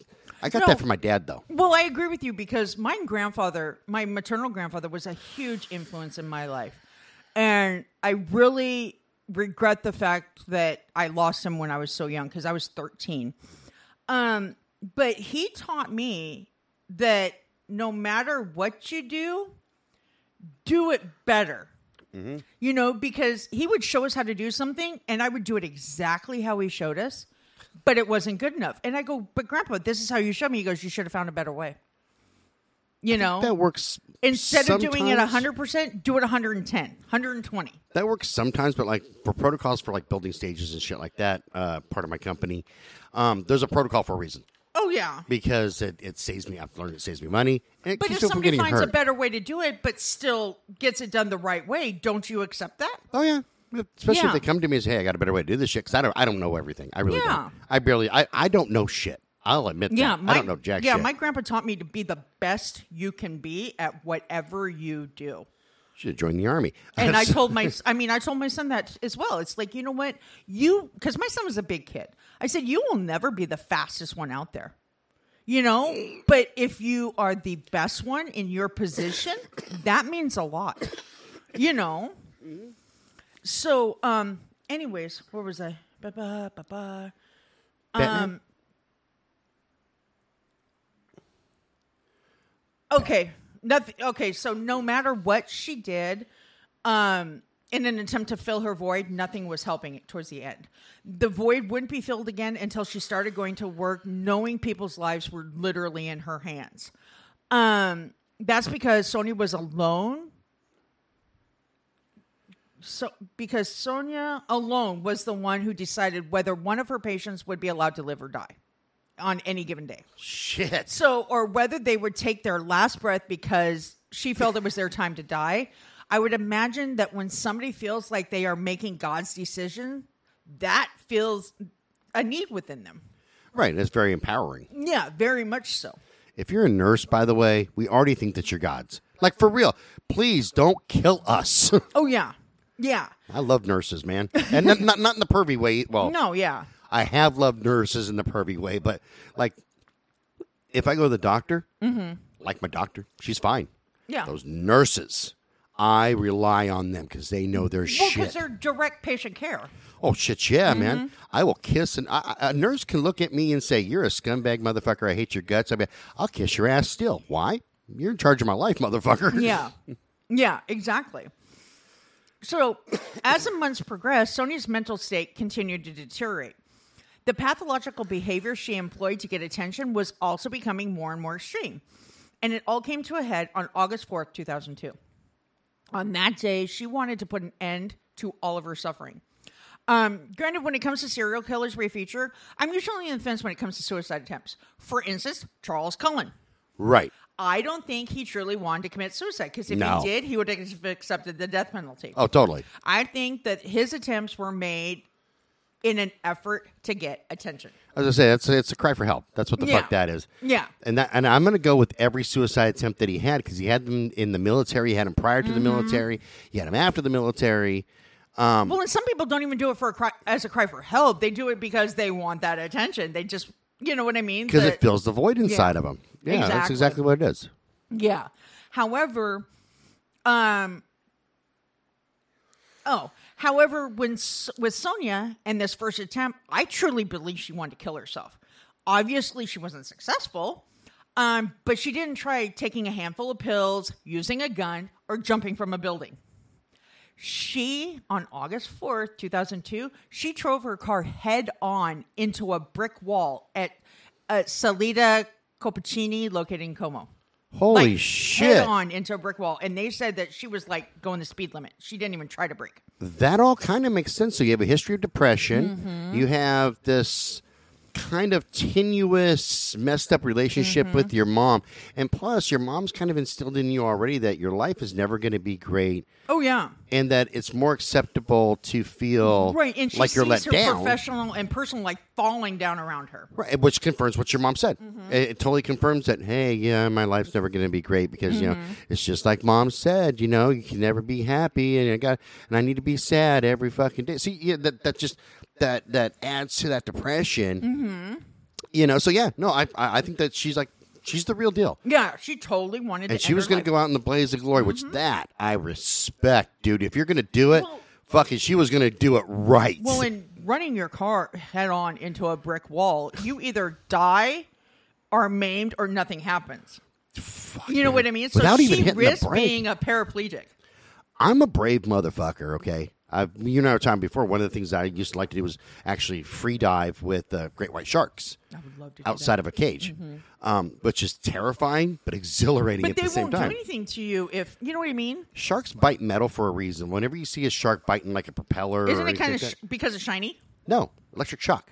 Oh, uh, all metal kind of, and they're trying to figure out what it is. So when they're biting a cage, they're not concerned with you. Yeah, They know that there's a fish in there because you got a bucket of chum with you. yeah, But uh, they're they're biting the cage to figure out, hey, can I eat this? Because to, to sharks, the great whites, we're garbage. And they don't want to eat us. We Mm-hmm. Yeah, because they take a bite out of us and then they go away. They don't eat us. Yeah, they, they, you know, people lose limbs and stuff because, especially surfers, because they look like a fucking seal. Chunks out of their motherfucking. Yeah. Yeah. Um, Well, yeah, because they have that fin on their surfboard. Everything. but I'm I'm a brave motherfucker. I don't think that I could take my car.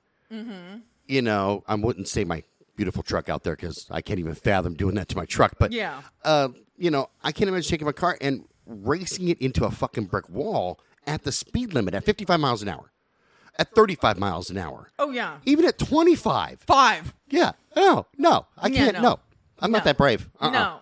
And we've seen it like people trying to get away from carjackers and shit that will run head on into a tree or oncoming traffic. Oh, shit, Because yeah. they feel like that's the only way they can get away or they're going to die. Yeah, Yeah. So, um, that's why I carry guns. yeah. so when that attempt didn't give her the results she wanted, she became even more depressed. Over the next two years, she would make three more attempts to take her own life. Now I wasn't able to determine how she tried to commit suicide the other three times, but I have a theory. There were a couple reports that indicated Sonia had wounds or marks on her arm that appeared to be self inflicted.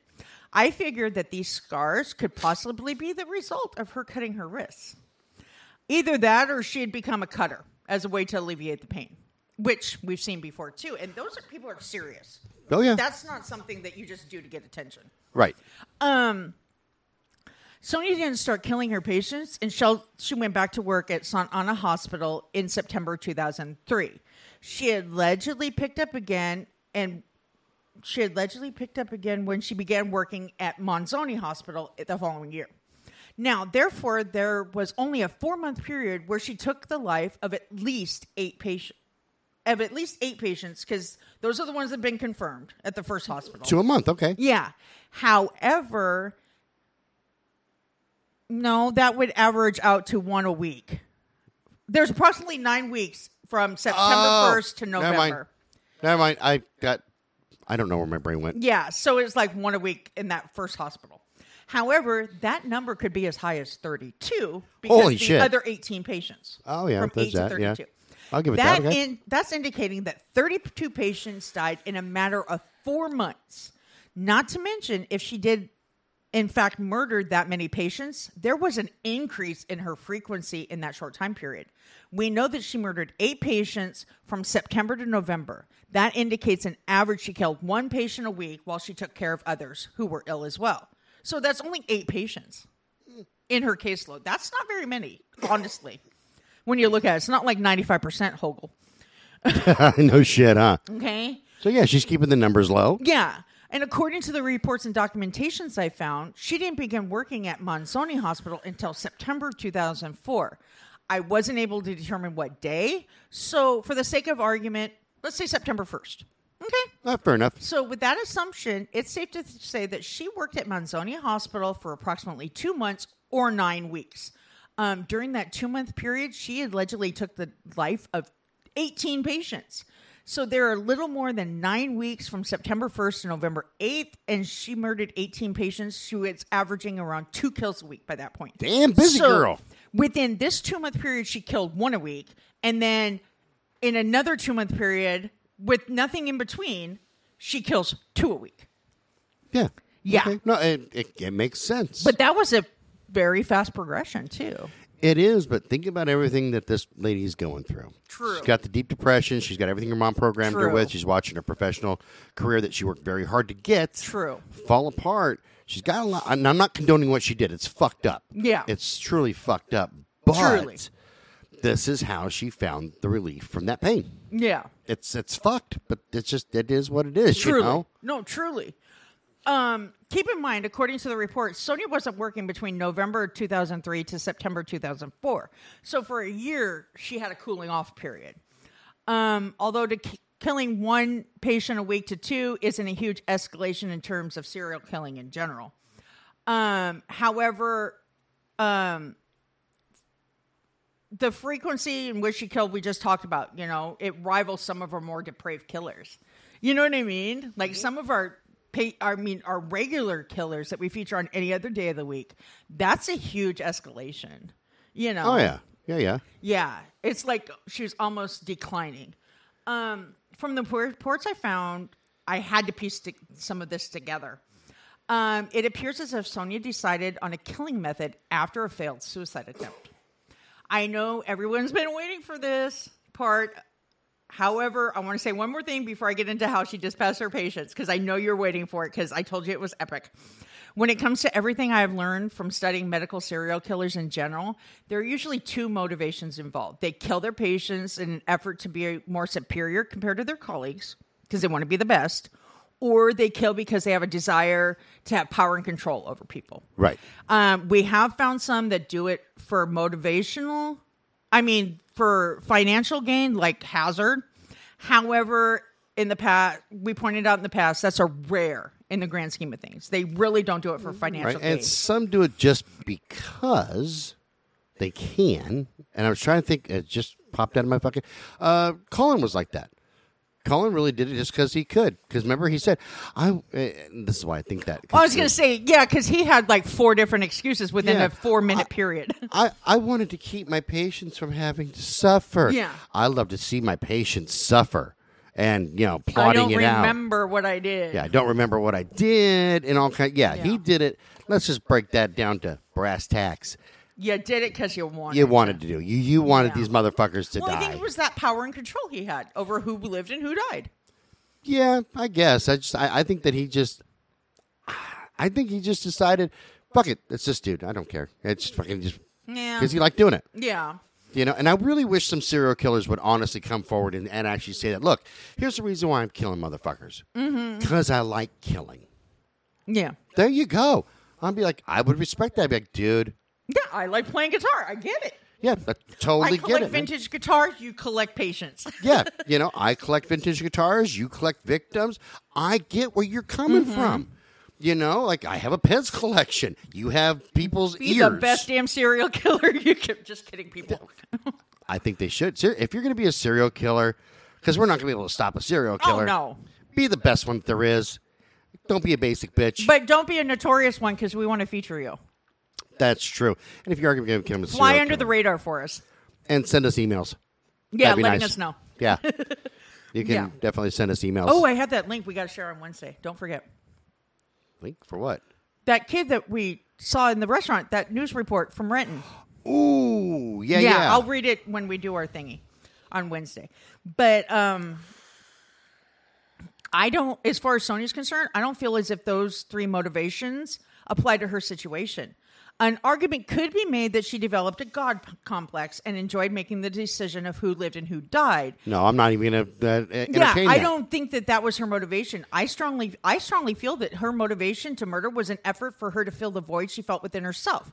She could no longer um, fill that void by inflicting pain on herself, so she wanted others to feel pain too. Right, because with her depression, her having that bad self esteem, Mm-hmm. that low self esteem, I don't think that she would develop a god complex at No. all. Only because, She doesn't have that confidence. yeah, in, in order to have a god complex, you have to think that you are above people, Mm-hmm. and she doesn't. Yeah, no, She thinks that with her world falling apart and the programming, that she's lower. She's lower than than Yeah. fucking than goose shit. Yeah, like I said, I think she went from hurting herself to hurting others to get relief. It was Yeah. no longer helping to hurt herself.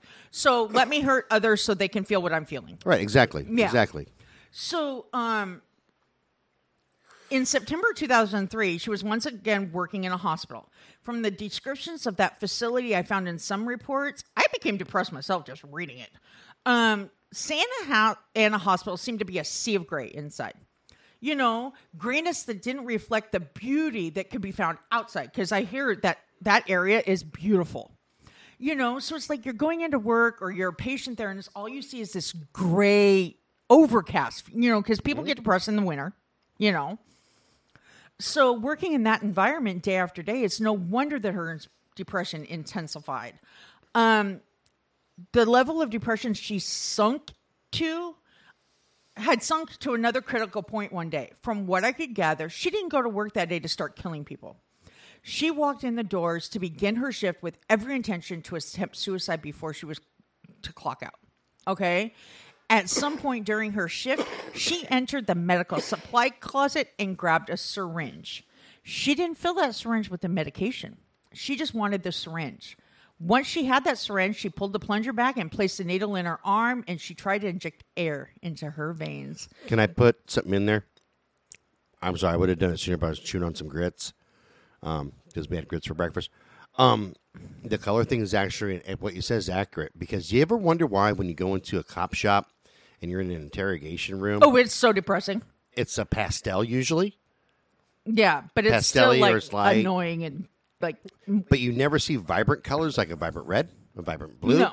neon colors. There's a reason because it it actually activates specific receptors in your brain. Mm-hmm. Like pastel colors, you will. You, you'll be calm. I, I'm trying to think because I, God damn it, I read the study about this too. I gotta go back to college in my brain. Um, with pastel colors, you can actually muster up as much strength as you can when you're looking at something vibrant like a vibrant red or a green or you know really primary primary colors that aren't pastel. Yeah, like neon and sh- shit like that. Right, Yeah. you can you can get more. It, it it causes if you're naturally aggressive more aggression Okay. and helps with your strength. Okay. But if you're walking into a room that's pastel blue, pastel pink, something like that, Or gray or, or gray, it's disarming. It actually it it, it, it affects your brain differently. Wow, that's weird. Yeah, I was just trying to because we did we, we had to do a whole report on this shit. But you know, I've been out of college fucking ever. Yeah, we're old as fuck. Um, Yeah, I'm old as shit, man. Yeah. But yeah, that's I, I wanted to throw that in there. But like I said, I was eating my grits. That you know, but that makes sense. You know, because they talk about how you know people with like beige walls. You know what I mean? They tend to feel We can actually do this as an experiment. You and I can arm wrestle, and we can have one side of a of a piece of paper that has a, a like a vibrant color, and the other one pastel. And I'll bet you every time that I'm looking at the pastel, you can win. You probably can't anyway because you're a Sasquatch. I'd have But to do it with my left hand because my right arm is all fucked up. But yeah, fuck off. You need to watch the latest episode of the Book of Boba Fett. I fucking hate you. Uh, I'm so glad we are not recording this. That was gross as fuck. but, um, the yeah, the last episode of Book of Boba Fett because you will laugh so hard. But anyways, um, she tried to inject air into her veins because she knew an air embolism would ensure her death. Yeah, if you get enough Yeah. air in there. Uh, this turned out to be another failed suicide attempt on Sonia's part because even though she thought she'd injected the air into her vein, she missed the vein. Oh, she's she got an only managed tissue. to inject the air subcutaneously, and therefore she wasn't able to commit suicide or cause any pain. And it hurt like a motherfucker. Well, they say that even air subcutaneously doesn't hurt as bad. I mean, Oh, really? it hurts, but not as bad. Damn, because I've gotten a little bit. I've gotten an air bubble when I was on insulin because you have to put it in adipose tissue. Oh yeah, but that's an adipose tissue. It's not just right under the skin. Oh well, skin. yeah, that's true. I just know that fucking that little air bubble hurt like a motherfucker. Yeah. Yeah. That would be yeah. So um the effort did however give her an idea. I don't know how or why she made the leap from trying to kill herself to actually killing her patients, but what I know is that every patient she murdered, she did so by taking a syringe and injecting air into their veins so that they would die of an air embolism. For those who don't know, this is said to be an excruciatingly painful way to die. Although her first attempt at using this killing method was on herself, um, when that didn't prove successful, she made a decision to repeat the effort on her patients. Over the next several weeks, she approached her chosen victims with a syringe filled with air. And only on these occasions, she made sure that she hit a vein and the quantity of air she injected was more than enough to get results. Okay, this goes out to you, Miss Sonia. Honestly, I respect you. Either, hey, you know what? She's not a basic bitch. And I was gonna say, man, you didn't use arsenic. You didn't. know, I don't respect the fact that insulin. she used such a painful way, but at the same time, I respect the fact that she was innovative. And everybody knows that you know uh, if you get air into your veins that you die. Oh, So, and it's classic. It's it's very classic, very classic Well, a way to little go. bit of air, we find out, I find out later, doesn't really kill you. It, has causes pain. a lot of pain. Right. But a significant, a lot of air, A lot of air, well, yeah. will fucking kill you. And I'll get into how. So this is it, it's classic, but Mm-hmm. yet well underused. You know what? I like this girl. Yeah, me too. You know what? I know you killed a lot of people, but kudos. Seriously, Sonia, and I'm not even fucking with you right now, sweetheart. Like, seriously, kudos. It's that classic move, Yeah, and you're not a basic bitch. yeah. But you do need to eat a burger because if you're all anorexic and shit, I can't date you. Uh, fatten you I up a little bit. I can't date skinny people because you know what, motherfucker? If I take you out to eat, you're gonna eat. Matter of fact, you need to come over to my house there, sweetheart. Um, as soon as you get out of prison, I will feed you some grits and gravy, a little bit of eggs on there. You know, even your instant grits were good. Oh, I love. Well, you're you're Georgia, so I didn't. I didn't want to have to boil grits for fucking like two hours or some shit. yeah. Well, you had time. I did. I've been up since butt crack of dawn. I slept in though. I slept in until five o'clock in the morning. You know what? And I, I was going to say this when you, because you came in and woke me up, and I really like the way because you went, you went squatchy poo and you kind of touched my arm and to wake me up. My son will grab my leg and I will jump sky high. People can't do that to me. I got a little bit of PTSD going on. Well, yeah, me And, uh, too. And a lot of people have been hit yeah, depending on where they grab me. Yeah. I, I almost killed my ex-wife, number two, because she did that. Oh, really? She was warned. You just don't do that. And she came in and grabbed my shoulder after a nap. She said, "Hey, Scotty," and I didn't see her. I saw something totally different, and I grabbed her by the throat, flipped her over me, and was getting ready to kill her. Uh, and then you like dawned on you who That she did was. it. My brain clicked on. I went, "Oh fuck!" She's my bad. I'm like, "Yeah, no shit." Yeah, I've hit people. Yeah. Um, where was I? Blah blah blah. Oh, so you know, it doesn't matter which hospital I've been to, whether it is as a patient or a visitor. Um, I always get that same feeling. You always get. A, I get a feeling of loneliness and fear. well, yeah, it's You scary, know, man. Yeah, when I think about my why someone would be in a hospital, I'm not surprised.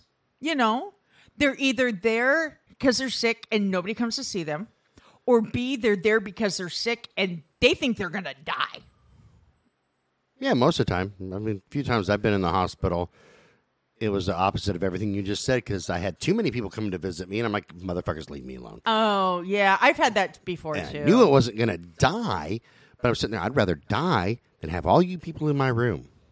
yeah, I just want to lay here, watch a little bit of TV. If uh, if the meds start wearing off, I want to have a little happy, happy, joy, joy time with myself. Little little self care, little self love. Oh, you want to be like a Bobby Long there? Oh yeah, Yeah. Do a little little you know tuck and pull, tuck and pull. Have a good little time. Well, it, what's really funny about that because when I was really active in the church, I had two back surgeries within the same year. And for both of those, the pastor and his wife came in and prayed over to me, make sure I had a safe surgery, blah, blah, blah. And you know how I am about my feet. You Oh, yeah. know how I am about my feet. oh yeah. Um, every time, and he he didn't really know because we weren't on that personal level. His wife kind of knew, but she didn't say anything. Um, every time he was done, he would grab my foot and like, "You'll be all right." And it's like my best friend finally told him after the second time. She goes, uh, "You can't be doing that because that puts more fear in her than anything because she hates her feet being touched." And it's true. I'd be like. Oh my god, he just touched his feet. I'm gonna fucking throw up. Oh my god. You know, so I go through this anxiety thing. Uh, hold on. I got a story for for the listeners and you. I haven't even shared with you. Am I gonna throw up? No. So I'm in the hospital. This was quite a while ago. It's probably about fifteen or so years ago. It was, it was a it was a ways, and uh, the nurse who would come and check on me, her and I had been flirting with each other. So I'm getting ready. I'm going to go out with her after I'm out of the hospital, right? And she's got a good sense. She has a sixth sense of humor. She comes in, and I go, "Hey, Jackie," and I whipped back my sheets, and I had a hard on. Without missing a beat, she looked at me and said, "Scott," and pulled the pencil out and just tapped the side of my dick, like not even hard, just boop, and my pecker went. Wah, wah, wah. Game over. Oh, oh my God, you killed my dick. What the fuck's wrong with you? Said, yeah. I don't want to see your dick while you're in the hospital. All right. I'm out of here. Bye. You you're leaving and you you killed Captain Happy. Um we got a problem here. And I did manage to get hard ons after that, but that freaked me out. It's so small attempt, just boop. Like it was a like it was a magic wand. That's good to know. It's what, Well, you told me about the time you were peeing when your son was little, and he like poked your nuts, and you like stopped peeing. I'll tell our listeners that, and then we'll get back on track because this is already getting to be a long episode. and I think you're almost done, right?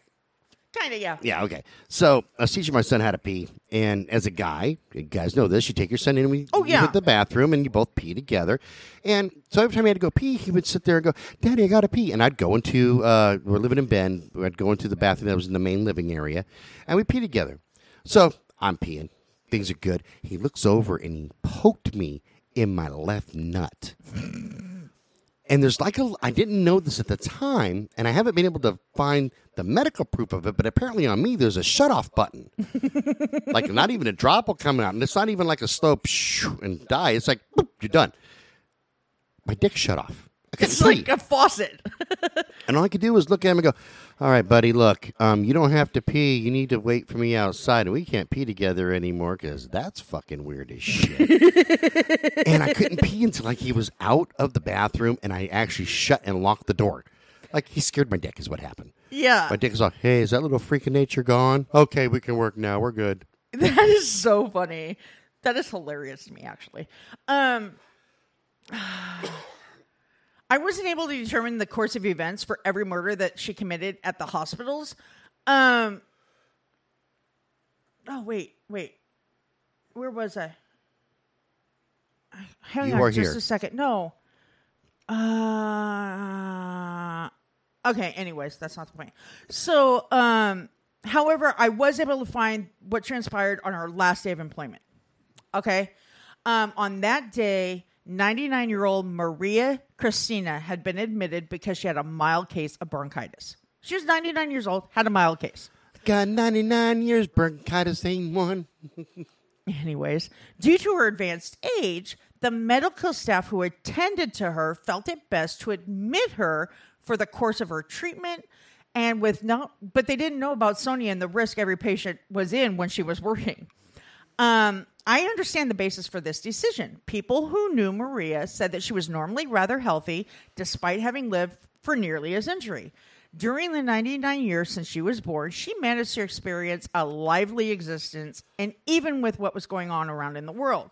Consider this by 2004, she's 99 years old. Maria had seen the dark side of humanity with the beginning and end of both world wars.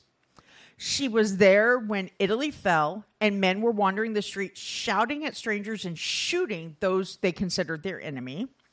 Because, you know, they live in Italy. She heard the sounds of the pickaxes striking concrete as the wall came down. Gorbachev, tear down that wall. For those who don't know that, read history. Uh, Google that shit. Yeah, because Reagan was fucking amazing. I don't care what people say.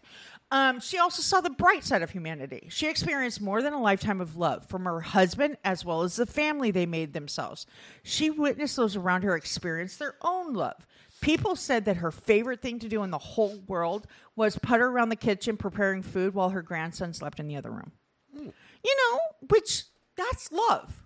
Yeah, no, totes. You know, Totes. I can imagine her just cooking some good marinara I'm telling you, and, and plus she- baking cannolis. I said she lives in fucking Italy. That's like the best food ever. That's what I've heard. It's super fattening because of all the carbs. Yeah, all the pasta, all that Why do you think like fucking Italians? You see a lot of fat Italians. It's, Oh, it's not because they're lazy. It's all the goddamn carbs. But goddamn it, it's worth it. yeah. It is worth it. yeah, that's why Koreans aren't that fat because they eat a lot of rice and vegetables and shit. Not a whole. Their food isn't as greasy as Chinese food. It's No, I really, know that, Yeah, yeah. it's really good. yeah. So, um, uh, so on November 8th, 2004, Maria didn't wake up thinking it would be the last day she would open her eyes. When hospital staff admitted her for treatment, they placed her on Sonia's ward. At 2 p.m., I'm sure when she saw the nurse walk in carrying a syringe, she most likely thought it was time for another dose of her medication. You know, considering Maria's advanced age, I'm not even sure she would have taken the time to ask Sonia what was in the syringe. Because my dad never did that. They'd hand him a handful of pills and he'd just take them. I'm 48. If I'm in the hospital, I'm, I, I, I always ask what they're giving me. I mean, eh, it's been a good run. If this bitch kills me, Oh, it's been a good run, man. No, I always, I always, always, always ask, and I've always, and it might be because my mom's a nurse, Yeah, you know but I always ask, what is that? What is it for? I make the nurses all laugh. Doesn't matter if I'm in for a regular doctor's appointment or if I'm being admitted for something. Um, I make them laugh. I will say things like, "What's your name, Monica?" Okay, look, you're not going to kill me, are you? Like not today? You're not going to kill me because give me I've warning, and I don't care. I won't tell anybody. So I'm cool. Just I- give me a warning. I, I've actually told them that because I have a lot of bad jokes to tell, and then they always say, "Tell me a bad joke," and I will hit them with a dad joke. Nine times out of ten, I asked you to tell me a dad joke the first time we met, and you couldn't come up with shit. I was tired of shit, man. Yeah, whatever. But yeah, man, fucking, uh, I, I I hit them with a just a stupid joke, and I test out their their their sense of humor before I start getting into the really racy jokes. Oh, so if they like shake their head like me, you like, "Uh, I don't think I can do racy jokes. Or if they laugh their ass off, you like, oh, I got it. Now I, I gauge by what they. So how dirty is your sense of humor? If they go, oh, kind of dirty. Okay, so I can't tell a filthy joke. That's what it is. Uh, uh, it's downright filthy. Okay, look it. Two fags walk into a bar, right? I have a sick sense of humor. one has his hand up the other one's ass, and they're like, "Well, fucking tell me more." Tell me more. No, I'm kidding. um, let's see here. Um, as it turns out, the extremely thin nurse, because she was very thin at that point. and nothing against homos, by the way. I got I got more than one gay friend, unlike you. I have more than one too, by the way. What one and a half? one Fuck midget? off, bitch. No, I have a gay and a bisexual. No, I'm kidding. Just kidding. Um, let's see. As it turns out, this thin nurse didn't have anything. That didn't stop her from placing the needle in the older woman's vein, and she inject. She pulled that that plunger back four to five times. Ooh. Four to five doses of air. Jesus, Yeah. go big or go home. It's like she's inflating a tire. Yeah, she didn't stop injecting air into Maria's veins until she heard the woman gasp her last breath. Um, after that, the nurse withdrew the needle, turned around, and walked calmly from the room. Just like nothing happened. My work here is done. Yeah. The only evidence she left behind was a small amount of spear, smeared blood coming from the nose, Maria's nose, because she knows she, Right. you know. Right, right. And the droplet of blood where the syringe had punctured her skin. I, I would have wiped that shit away because that's a telltale sign something went awry. Well, the, especially with the on the skin, yeah. yeah. Yeah. Be like, let me just dab So- that up for you, sweetheart. Yeah, but however, considering Maria was only admitted to the hospital for routine treatment for a mild case of bronchitis, hospital staff considered her death unexpected, even though she was 99. Well, well, and I think it's because she was relatively healthy and she just had a mild case of bronchitis. We fucking see this all the time, though. Like it, it- it's it, with the elderly patients. They come in, they're they're like in their 90s, Mm-hmm. but they're super healthy. They're out there playing golf, and you know they're like they're super healthy. Oh, yeah. and then they die with well, he was in his 90s. That's why he fucking died. Nothing suspicious here. Instead of taking a look at anything. Yeah. Well, um, one of my really good friends, his dad was very active, rode his bike every day. I mean, for miles. Rode his bike every day, was very healthy. Went on a bike ride, came back, died of a heart attack right there. You know? Ah, yeah. So it happens.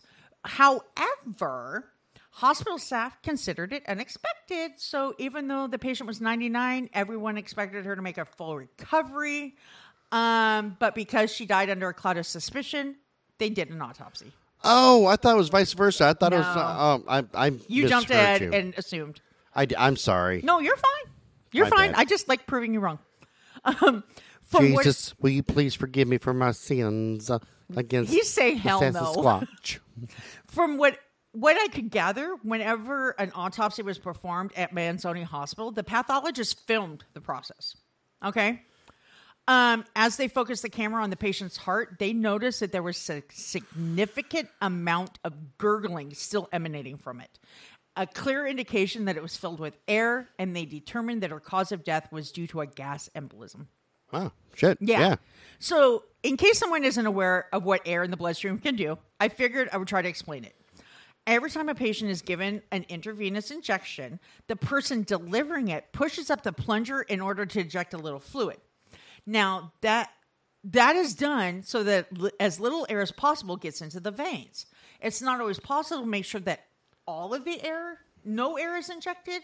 However, a small amount will not cause harm. It might hurt a little, but it will not cause harm. Right. Um, the pathologist determined that there was an overwhelming amount of air in Maria's heart. So, with that first dose of air Sonia injected, a large pocket of air would have formed in the patient's vein. When it comes to the human body, the veins carry the blood and fluids to the heart. Okay, while the same thing happens happened with this pocket of air um, it formed. There was nowhere for it to go because of the walls of the vein, so it couldn't just dissipate. It had to travel through the process, Right. and except it couldn't go anywhere except for the heart. So once it made its way to the heart, it would have found a place to expand. Therefore, the um, air would have entered her atrium. Okay, that pocket of air would then cause her blood to start pumping, and while the air continued to spread through her system. Okay, because then it would go onto her arteries, mm-hmm. which carries the blood and fluids away from her heart. So that amount of air that Sonia injected with the four to five doses in her vein caused such a large obstruction that her stopped her blood flow because there was so much air in her heart that she couldn't pump any blood anymore. Right. She just pumped air. Um, so that's why it didn't take long for her to die from cardiac arrest. The heart attack the pathologist was able to determine was in fact induced and did not occur naturally. Um, so when the pathologist made their final determination, it didn't take long for the spotlight of sp- suspicion to focus its ugly beam on Sonia, the nurse responsible for her care. Okay. Once that investigation into Maria's unexpected death was launched, more unexplained deaths were brought to the attention of the cab Carabinieri. That's the police there. Carabinieri. I can't pronounce it right. 'cause I'm not- Carabinieri? Huh? Cabaneri? There you go. See, you should be doing this one. Looking into the reports, it wasn't long before their investigation focused on her more. When she became a suspect, the detectives were given a warrant to search her residence. Now, this part didn't surprise me, but it surprised them. When law enforcement officials walked through Sonia's front door to conduct the search, they were shocked by the condition her place was in. They found the nurse's living space to be in both a state of decay and a state of confusion. From the moment they entered the house, they found themselves navigating around precarious stacks of books and piles of clean and dirty laundry. Okay? The authorities also discovered that Sonia had a large amount of furniture throughout the residence, more furniture than one would expect in a place the size of hers. So it was probably just piled up everywhere. She was probably a hoarder. Yeah, could be, yeah. Okay. However, that wasn't what stood out to them the most. Um, upon entering the house, they were overwhelmed with an unmistakable odor that permeated the air. In the kitchen, they found the source of that odor. There were at least three boxes of cat litter that obviously hadn't been cleaned in quite a Uh, while. that that grosses me out. Like yeah, for real. the smell of cat urine. I mean, if you've ever had a cat fucking spray you, you know, like the little fucking male cats do. I have not. But even my cat, man, like her box gets changed fairly regularly because I can't stand the smell. I was gonna say I have never smelt your cat litter box It ever. gets changed and I've been in your room. She gets changed out a lot, a lot. Yeah. And I take excellent care of my animals. I was gonna say I wouldn't have noticed you had a cat until it came. pe- You told me, and B, it came peeking around the corner. And like, Yeah. bitch, who was you? yeah. Um, as the detectives were sifting through the pile of books Sonia had amassed, some of the titles drew their attention. One of them was a book written by Fabioli Leclercq, C L E R C Q, and about there's not any vowels in that about the devastating effects of anorexia. Um, they also found she had dozens of other books and pamphlets that detective, depicted various methods of death and dying. She was like obsessed with it, okay. which makes sense. But there's nothing wrong with that. It's not illegal. We're obsessed with fucking serial killers, death Oh, and dude, dying. if somebody did a fucking search on our computers to see what we search out the most, we would be arrested. we would be on the, a, a wanted list Well, and then they would slap our ass in that padded room I'm so scared of being in. So, as the search continued, the sheer number of books, manuals, and pamphlets that Sonia possessed, it was clear she had what could be considered an obsession with death. Among all the written works, they found a piece of paper with Sonia's handwriting. On this paper, she had written down the names and bed numbers of patients that she had been assigned to care for. Beside the names and numbers, she had also written various comments about treatments that were given and pathologies that were reported. Some of them were also marked with little crosses and a phrase they found to be deeply disturbing. Although there were only two simple words, they were haunting nonetheless. they were die bitch, right? No, she oh. had written the words Ella Fu, which translates to she went. Oh, okay, yeah. I was, I was trying to interpret that. I was trying to do the interpretation in my head, but you kind of beat me. Yeah, I kind of did. Once the authorities gathered all the evidence, they took it back to complete it and to complete analyzing it and build their case. Which, you know, finally on December 14th of 2004, so about a month later, they determined they had collected enough information to bring her down to the police headquarters for questioning. Um, initially, when they started asking her questions about the deaths and what they had found, she said she wasn't in any way involved, obviously. However, after denying everything for only eh, 10 minutes, she started to confess everything. Hey, at least she wasn't Beavis and Butthead True. and confessed to shit she didn't do, right? Very true. Very, very true. you know, which we're going to start recording for Scotty and Squatch pretty soon. And one of our first episodes that we're going to go back to is going to be our rendition of Beavis and Butthead, just so people know. That, and I want to tell a story about the rest area from a couple of weeks ago. Oh, yeah, yeah, yeah, yeah, yeah. So, um, that was disgusting. that was awesome. So, um, where was I?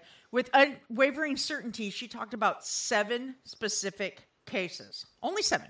Oh, okay. Okay. She told the authorities that on five different occasions she had taken a 50 cc syringe, which is kind of big, um, into a patient's room. Once she entered and closed the door behind her, she proceeded to inject enough air into their veins to bring about their death. And she then told them about two separate incidents where she attempted to do the same on other patients. However, in those cases, she didn't inject a fatal amount of air. Okay, just caused them a little pain. Okay, cool. Yeah. Those were the only deaths that Sonia admitted to committing. After giving her verbal confessions, she provided. Why can't I get this back? Oh, there we go. Um, Wrong hole. shut up, bitch. I didn't have it centered on the hole. Uh-huh. Fucking- I've had that problem. I Hit the know you taint. have. Shut up. what was you made me lose my place? Oh, so after giving her ver- verbal confession, she gave him a written one. This is what that confession said. I, the undersigned Sonia Caleffi, have carried out nursing maneuvers on serious patients such as, and got to remember this is translated from Italian, and I had to do a translation thing because I don't speak Italian. Worsen their conditions. I injected about 40 to 50 cc's of air through the permanent needle. Those maneuvers were performed when I was alone with the patient. I consciously remember having implemented such maneuvers to cause deterioration in five cases. I state that it was not my intention to cause the death of any patient, but only to make the conditions worse. That's why I believe she was trying to cause them pain. Uh, then they were consider oh conditions worse than they were but i am ob- absolutely unable to explain to myself the reasons for these actions i humbly ask for forgiveness from family members colleagues superiors and the entire hospital okay um now sonia readily confessed to killing five patients and attempting to kill two others with that confession the authorities began to wonder if she had actually committed other murders at the facility she worked in. Since there was a possibility she had, they began to look for other cases. During the extended investigation, they found there were at least eight other patients in Sonia's care that had died from cardiac arrest. All eight cases appeared to fit the pattern, uh, so they exhumed the bodies. Um, when they were finished performing the autopsy autopsies on the remains, they weren't quite able to determine if the heart attack was the result of foul play. Because you know, it, they, hey, I mean, this is the time when they fucking embalm people. Right. You know, Right, right. this wasn't back in the fucking early 1900s. we have to remember that. Um, for that reason, they were not able to charge her with additional murders. While the authorities were looking into the possibility that Sonia had committed other murders, she was detained in police custody. However, she wasn't put in jail. Okay? Due to her suicide risk level, she was placed on the heavily guarded fourth floor of the Sant'Anna Hospital where she used to be employed. Um, Her home away from home. yeah. Um, I can only imagine that she would have felt that being housed there was some appropriate form of retaliation, especially since she had gone from being perceived as a savior of the damned to one of the damned herself at the same hospital. The shoes she was issued came without laces. The sheets she slept on were constructed out of paper, and the cutlery she ate with was made out of flimsy plastic. In other words, every precaution was taken to ensure she did not have the opportunity to take her own life. Okay? So, when the extent of Sonia's actions was released, nearly the entire country of Italy felt shock and anger. The citizens, especially those in the province of Como, were demanding the law make an example out of this nurse. Reports indicated that the public didn't view Sonia as a nurse. They had begun to look at the scrubs she wore as a costume on a stage where she performed um, in a tragedy that she had written and directed herself. This is a like a quote from a newspaper. Right, right. So they felt the murder she committed hinged on the fact that she was no longer satisfied with the attention she was getting from acting on her histrionic disorder. They thought she was seeking attention by killing people, which I don't believe that. So No, the no. public felt the essence Sonia had begun to use her patients like puppets, and she was the one manipulating them. Unfortunately, five patients were given a happy ending to this tragedy. Sonia remained on suicide watch at the hospital for almost two months. On February 11, 2005, they transferred her to the heavily guarded hospital ward of a different hospital. Um, this time she was sent to a psychiatric hospital in Castiglione, C A S T I G L I O N E, Del Stivere, S T I V I E R E. Okay. Castiglione de what? Del Stivere, Del S T I V I E R E. Stevieri? Staverdi? That could be it. Uh, That sounds like it should be Staverdi. Yeah. So that's located actually in the province of Mantua in Lombardy, Italy. And Lombardy is actually the same reason region where Como is located. Oh, okay. Okay. So Not on- like Vince Lombardi. no. No, spelled different. Oh, okay. L A L O M B A R D Y, not I. I love Vince Lombardi. He was an amazing coach. Oh, okay. Well, I'll take your word for it. I hate football, so No, but you should read up on Vince Lombardi and um oh god, now I can't Landry, Tom Landry from the Dallas Cowboys. They were amazing coaches. Um on March 10th, 2005, Sonia actually recants the confession she gave the detectives on December 14th of 2004, and by June of that same year, she stated she had no recollection whatsoever of killing any patient under her care she doesn't know why she said what she did when they were when in reality she didn't do it. She was framed. That's why. I, was think, framed. I think that she was Frame, framed. frame, frame. That's Ritchie Valens, by the way. Let me tell you exactly why she killed her patients. I already figured this out. You're in Italy, right? Are you going to be a smartass? No, no. This is my theory. Oh my God! Here it goes. I told you guys. Listen to me. Hear me out before you judge. You didn't say that. I was just going to say that actually. Uh, don't judge me. Hear me out. You're in Italy, the land of fantastic food. Have you not eaten a cannoli? Like for real? Oh, and she's anorexic, and you're anorexic. so she's not enjoying it. Okay, okay. Sonia, sweetheart, baby, ba- baby, are you listening? Eat some of the food in your own country because it's fucking amazing.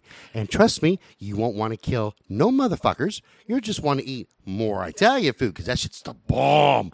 You know what? I wonder if she is listening to us. If we see if we would feature her because we do have a market in Italy. There you go. Yeah. Hi, Sonia. We know you're listening. You, you sweetheart, uh, I'll come over there and I'll make you some southern food too. Between the Italian food and southern food, Oh, my god! I promise you will not be anorexic. You won't be able to help yourself. Like seriously, no, dude. Southern food is the bomb You'd diggity. be like, give me more chicken fried steak and more of that uh, sausage gravy there, Big Daddy. And I'd be like, you got Yeah. it, sweetheart. You got it. You know, for my wedding, our reception, we had Korean food and Southern food. I'm not lying, um, because I wanted Southern and he wanted Korean, so we mixed. Um, let's see here. She remained housed in the psychiatric hospital in act- until 2006, so almost a year. So sometime during in 2006, she was transferred to the San Vittore prison where she was held before she faced the court for sentencing. Not long after arriving at this facility, she was actually assigned a work detail. The former nurse was now working as a telephonist or switchboard operator. Okay. By the time Sonia stood before the courts to receive her sentence on December 14th, 2007, it had been exactly three years since her arrest. Despite the fact she had recanted her confession, she was still facing multiple counts of aggravated murder. Now, the Attorney General argued for the prosecution and attempted to show a pattern of premeditation when it came to all the deaths. And for oh. that reason, they implored the courts to order the defendant to serve the rest of her life in prison. I'm assuming death penalty is not over there. Let me look it up. I'm talking to my phone this time. Yeah. So the defense team had a strategy as well. They actually called several witnesses to testify on Sonia's behalf, and each witness they called testified to the mitigating factors the defense felt led to the extenuating circumstances driving their client to commit murder. They should have used the food defense. Okay, so here's what I've got. The last, the last execution in Italy took place on March 4th of 1947. The Italian Constitution uh, into force. Okay, makes no sense. And The Italian uh, Constitution into force uh, January 1948 completely abolished the death penalty for all common military and civil crimes. 1998 or 88? 48. Oh, 48. Okay. So no death penalty in times of peace. Okay. That makes sense.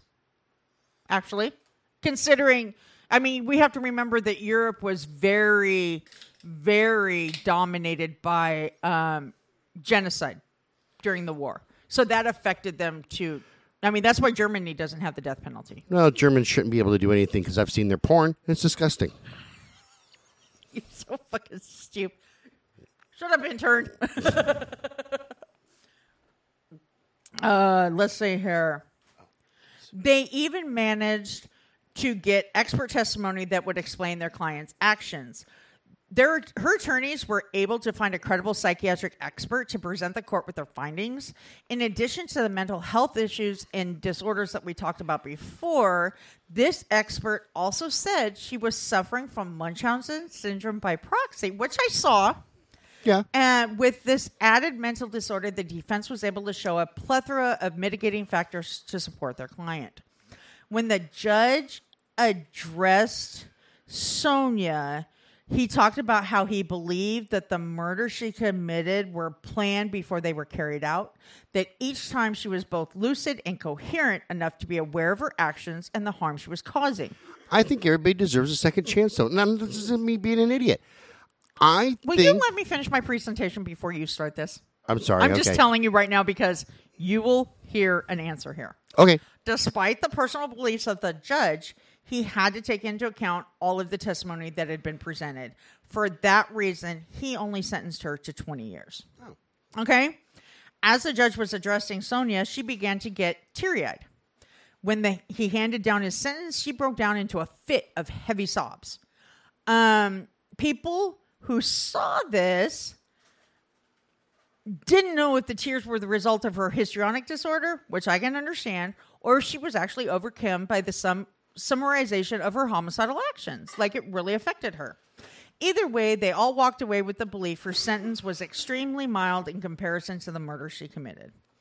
Now, after receiving her sentence, Sonia was returned to San Vittore prison to serve her time.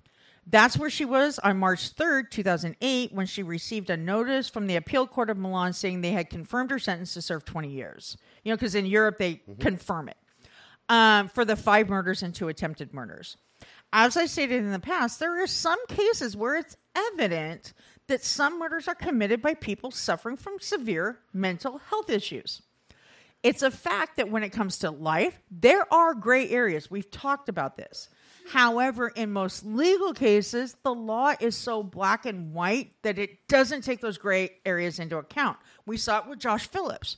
We've seen it with others. Carroll Cole. You know, that being said, when it comes to Sonia, and I look at her mental state during the period she was committing the murders, I am left with one thought. Although I agree the judge was right when he considered all the mitigating factors before he handed down his sentence, I don't agree with the sentence he gave her. I think he, she he, she would have been better served had she been sent to a mental institution and not back to prison. Okay? However, make no mistake, there, there most definitely should have been consequences. After all, there were five patients who didn't have to die such an excruciatingly painful death. Because remember, that's excruciating. Yeah. Let's not forget that these five pa- people were just living their life and happened to require treatment. They should have had the re- right to receive that treatment and not be killed. Now, those patients, I want to name them to honor them, were Teresa Lieti, Ferdinando Negri, N E G R I. Shut up, Scott.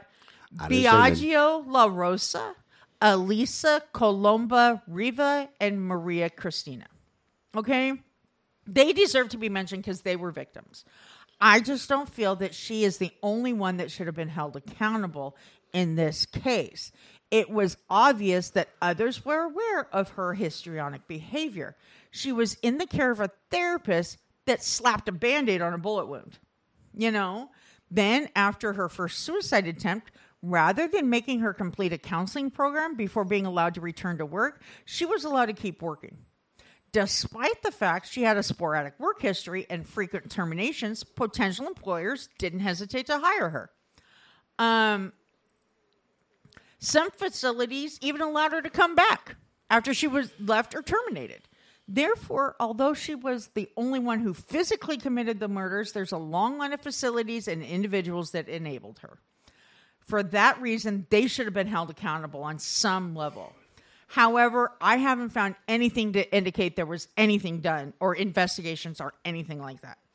So I will say, by the time I finished reading the reports, I found something really interesting. After she had been incarcerated for a while, she issued a statement in which she said, I apologize and forgive. I apologize. I think she's asking for forgiveness here for what happened. I would like to have the opportunity to face a new life. I have to thank them for for being put in jail because I have received medical assistance. So she received it there. I took I look back and no longer recognize myself in the person I once was. Now I feel more serene and balanced. So that's good. Okay? When I read that statement, it left me with the impression that even though she was in prison, she received some sort of help. Um, then I read that she was interviewed as a guest on a talk show type of program. And during that interview, she stated, I am nobody to decide on the lives of others, but I did. You know, so she's taking accountability. That tells me that she is taking accountability for her actions. Even though she was sentenced to serve 20 years in 2007, she was released from San Vittore prison in 2018, and Oh, she sweet. is a free woman today. Cool. You, Yeah. You basically said exactly what I wanted to say. It's that the laws are black and white. And I, I, I'm sitting over here and I'm listening to you. There are some people, like we mentioned a little bit earlier, like Carroll Cole, Right. who didn't get the right help. Obviously, Sonia didn't. Right. And Joshua Phillips, who made a bad decision based on the way he was treated in life at such a young age from birth. From birth, yeah. Yeah. And that was a gray area. But there's some people like I'm gonna I'm gonna pick on Cole and uh, and Caleffi here for a second. That I don't believe that either one of them should have ever been in prison because when all the signs are there, mm-hmm. okay, Bittaker and Norris, they were sick, depraved motherfuckers. oh, totally. Okay, there is no sending them to a mental hospital. But they To- didn't to like, show the signs of being mentally disturbed. They showed the signs of being fucking sick in the head. That's where I'm. There's what I'm a getting difference, at. yeah. they were simply just deviant yeah. and, and and evil. So you're not going to send them to a mental hospital. Why? Because they didn't have a problem. This is Yeah. what they wanted to do. You have people like this uh, Sonia here, who seek medical atten- mental health at- and, attention. and, and help. you know that she's got all these problems. Mm-hmm. And she doesn't get the help that she needs until she's incarcerated, until she's done something Right. bad. Then all of a sudden, it's like, you're a bad person, Mm-hmm. but now we're going to give you help. Why can't we, as a society, a- a- as a world, globally, help people who need help it. people out when they're when they're begging for help. Mm-hmm. Carroll Cole, and I bring up him because Carroll Cole, out of all this, all the killers that we've done, I believe he tried the hardest to Ooh. get help. Yeah. literally begging. He went checked himself into mental health facilities saying, I cannot be out there, I will kill somebody. Right. And You they know. sent him out. And they said, "Oh, okay, well, that's that's cute. Here's a bus ticket to fucking San Diego." Yeah. which still just appalls me. But, I you know. you, you Me got too. you got people out there who have legitimate problems that it's not attention seeking anything like that. And can you tell Yeah. the attention seek- seek- seekers from those who aren't? No, not really. But No, but You gotta- sometimes you can eventually. I mean, if they do it long enough, yeah. yeah, eventually you sit there and go, "Okay, you're just out for attention." But uh, you know, why aren't we as a as a globally Yeah. helping these people to kind of give them new skills? Well, and that's what bothered me about this is because she was seeking the help in the 2000s, which by then it was starting to be better, a lot better. And she wasn't getting it. See, and a lot of times what I find is that we focus on the crime and not Yes. the person Or- and yeah. the, and the situation around it. Yeah. And to our listeners, guys, I'm really not. I'm not trying to negate what she did. I'm not No, sitting there not saying, "Hey, there, it's But- it's expected," and blah blah blah. No, um, what she did was totally horrible. It, it really was because nobody deserves to die But that it way. It shouldn't have happened because she didn't kill people until 2003. 2000, yeah, 2003. But uh, what I'm asking everybody to think about is think about what would have happened if people like Sonia, Carroll Cole, um, uh, even even uh, Bobby Long, Oh hell yeah! You know, Because uh, his wife said there's a problem here, and they said, "Oh, it'll go away." right. Yeah, If all these people who had these problems throughout history, Sonia being the most recent, Mm-hmm. um, if they actually got the medical attention that they needed, the psychiatric treatment that they needed, True. the medication that they needed, you got to ask yourself, and you got to actually wonder: Would Sonia have? Uh, would she have killed those patients? I don't think. I don't think so. You know, Carroll Cole certainly wouldn't have. He he wouldn't have killed anybody. Uh, he might have, but um, he wouldn't have. His wives, who were hookers. Yeah, but um, you know, if in, in Carroll Cole's case, if if the if the psychiatrist would have listened and said, "Okay, look, he's directly telling us he can't get aroused uh, without causing physical harm. causing physical harm," we need to institutionalize him. Yeah, because that will escalate where the choking doesn't help anymore. Right. You know, the mild choking where you know she lives. Because Yeah, generally, all violence, generally, I'm not saying it, it- you might be different out there, and if you are different, no, kudos to you. Don't fucking yeah. don't We're don't not sit there. saying BDSM is a bad thing, but don't sit there. You know, no- don't get on my dick about this shit. But you might be different. But swinging generally, from my nuts. generally, um, violence escalates. True. So it goes from uh, verbal violence, let's say, going "fuck you, bitch," rah rah rah, to "fuck you, bitch" in a push, to "fuck you, bitch" in a smack, to "fuck you, bitch" in a fist, to you know, and To the choking, to it yeah. progresses. Yeah. Until you find something to to cause a wall. Well, They- they go, nothing's "Okay, better than off." makeup sex after an argument. Oh my god, because it's like you both have that anger emotion. You don't want to get the shit knocked out of you. no, but I mean, I'm just saying. But no, I and I agree that I mean, because at some point, because we found that with Bobby Long, Mm-hmm. he was having sex with these people and raping them and hurting them. But at one time, he was forcing this woman to give him oral sex, and he was like, "This isn't, you know, me beating you up isn't working anymore." So he choked her to death yeah, it's you the, know, it's the progression. It's the progression it. of violence. Yeah. So yeah, so I mean that's the end of my presentation. But like I said, I think hers was definitely nurture, and I also think her case could have been prevented if she would have gotten the help she needed back before 2000. There's a couple things going on with that. I, I I agree with the nurture, but I think that it sounds to me like she may have had or still has a chemical imbalance. Yeah, Um, Definitely. Impro- i- i- improper distribution of serotonin and, and Right. dopamine levels. And I think she was getting that help in prison. Yeah, then you get to prison after you've done the bad thing, Mm-hmm. and they go, and I, I- I'll bet that they said the same thing that happened to me when I got arrested. You know, why didn't you ask for help?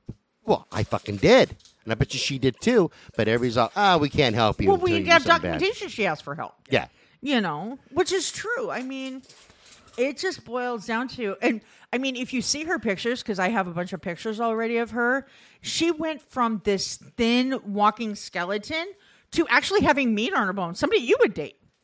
I mean, she was very healthy. You know, so I was. She got the help she needed in that Right. ten years that she was in there. Maybe. So, um, you know, it's just it's just a matter of she needed help and they didn't give it to her. That's what pissed me off. Right, exactly, So- exactly. All right, we're gonna wrap this shit up because this is a long fucking episode. Well, that's because you get on tangents. a little bit, yeah. And I'm blaming you. I mean, I follow you, but I'm blaming you because you started. You're gonna blame me because I'm white. Yeah, that's it. All right. I'm a thing against white people. because you only have the one black friend. Anyway, you can send us an email at brutalnation at twistedbluellc.com. Uh, check out the website, twistedbluellc.com. Check out our Patreon page and give us a hand out there. And stay tuned for our competition, our contest to win yourself a Brutal Nation T-shirt. Check us out on Medium, Crime Beat on Medium, and wherever you get your uh, your your blogs from. And stay tuned because if you haven't checked out our YouTube page, we're going to have some uh, some YouTube action going on. Yeah, we are. We're are, we're implementing. We're doing some stuff um, to be on, you know, to post on YouTube and everything. But I'm going to say this: that you need to check out our Patreon page for the contest because that's where we're going to post it. Yeah, to- totally. Yeah, so- totally, totally. All right. This show's copyright 2021 by Twisted Blue LLC. All rights reserved, and we'll see y'all tomorrow. Bye bye. Bye.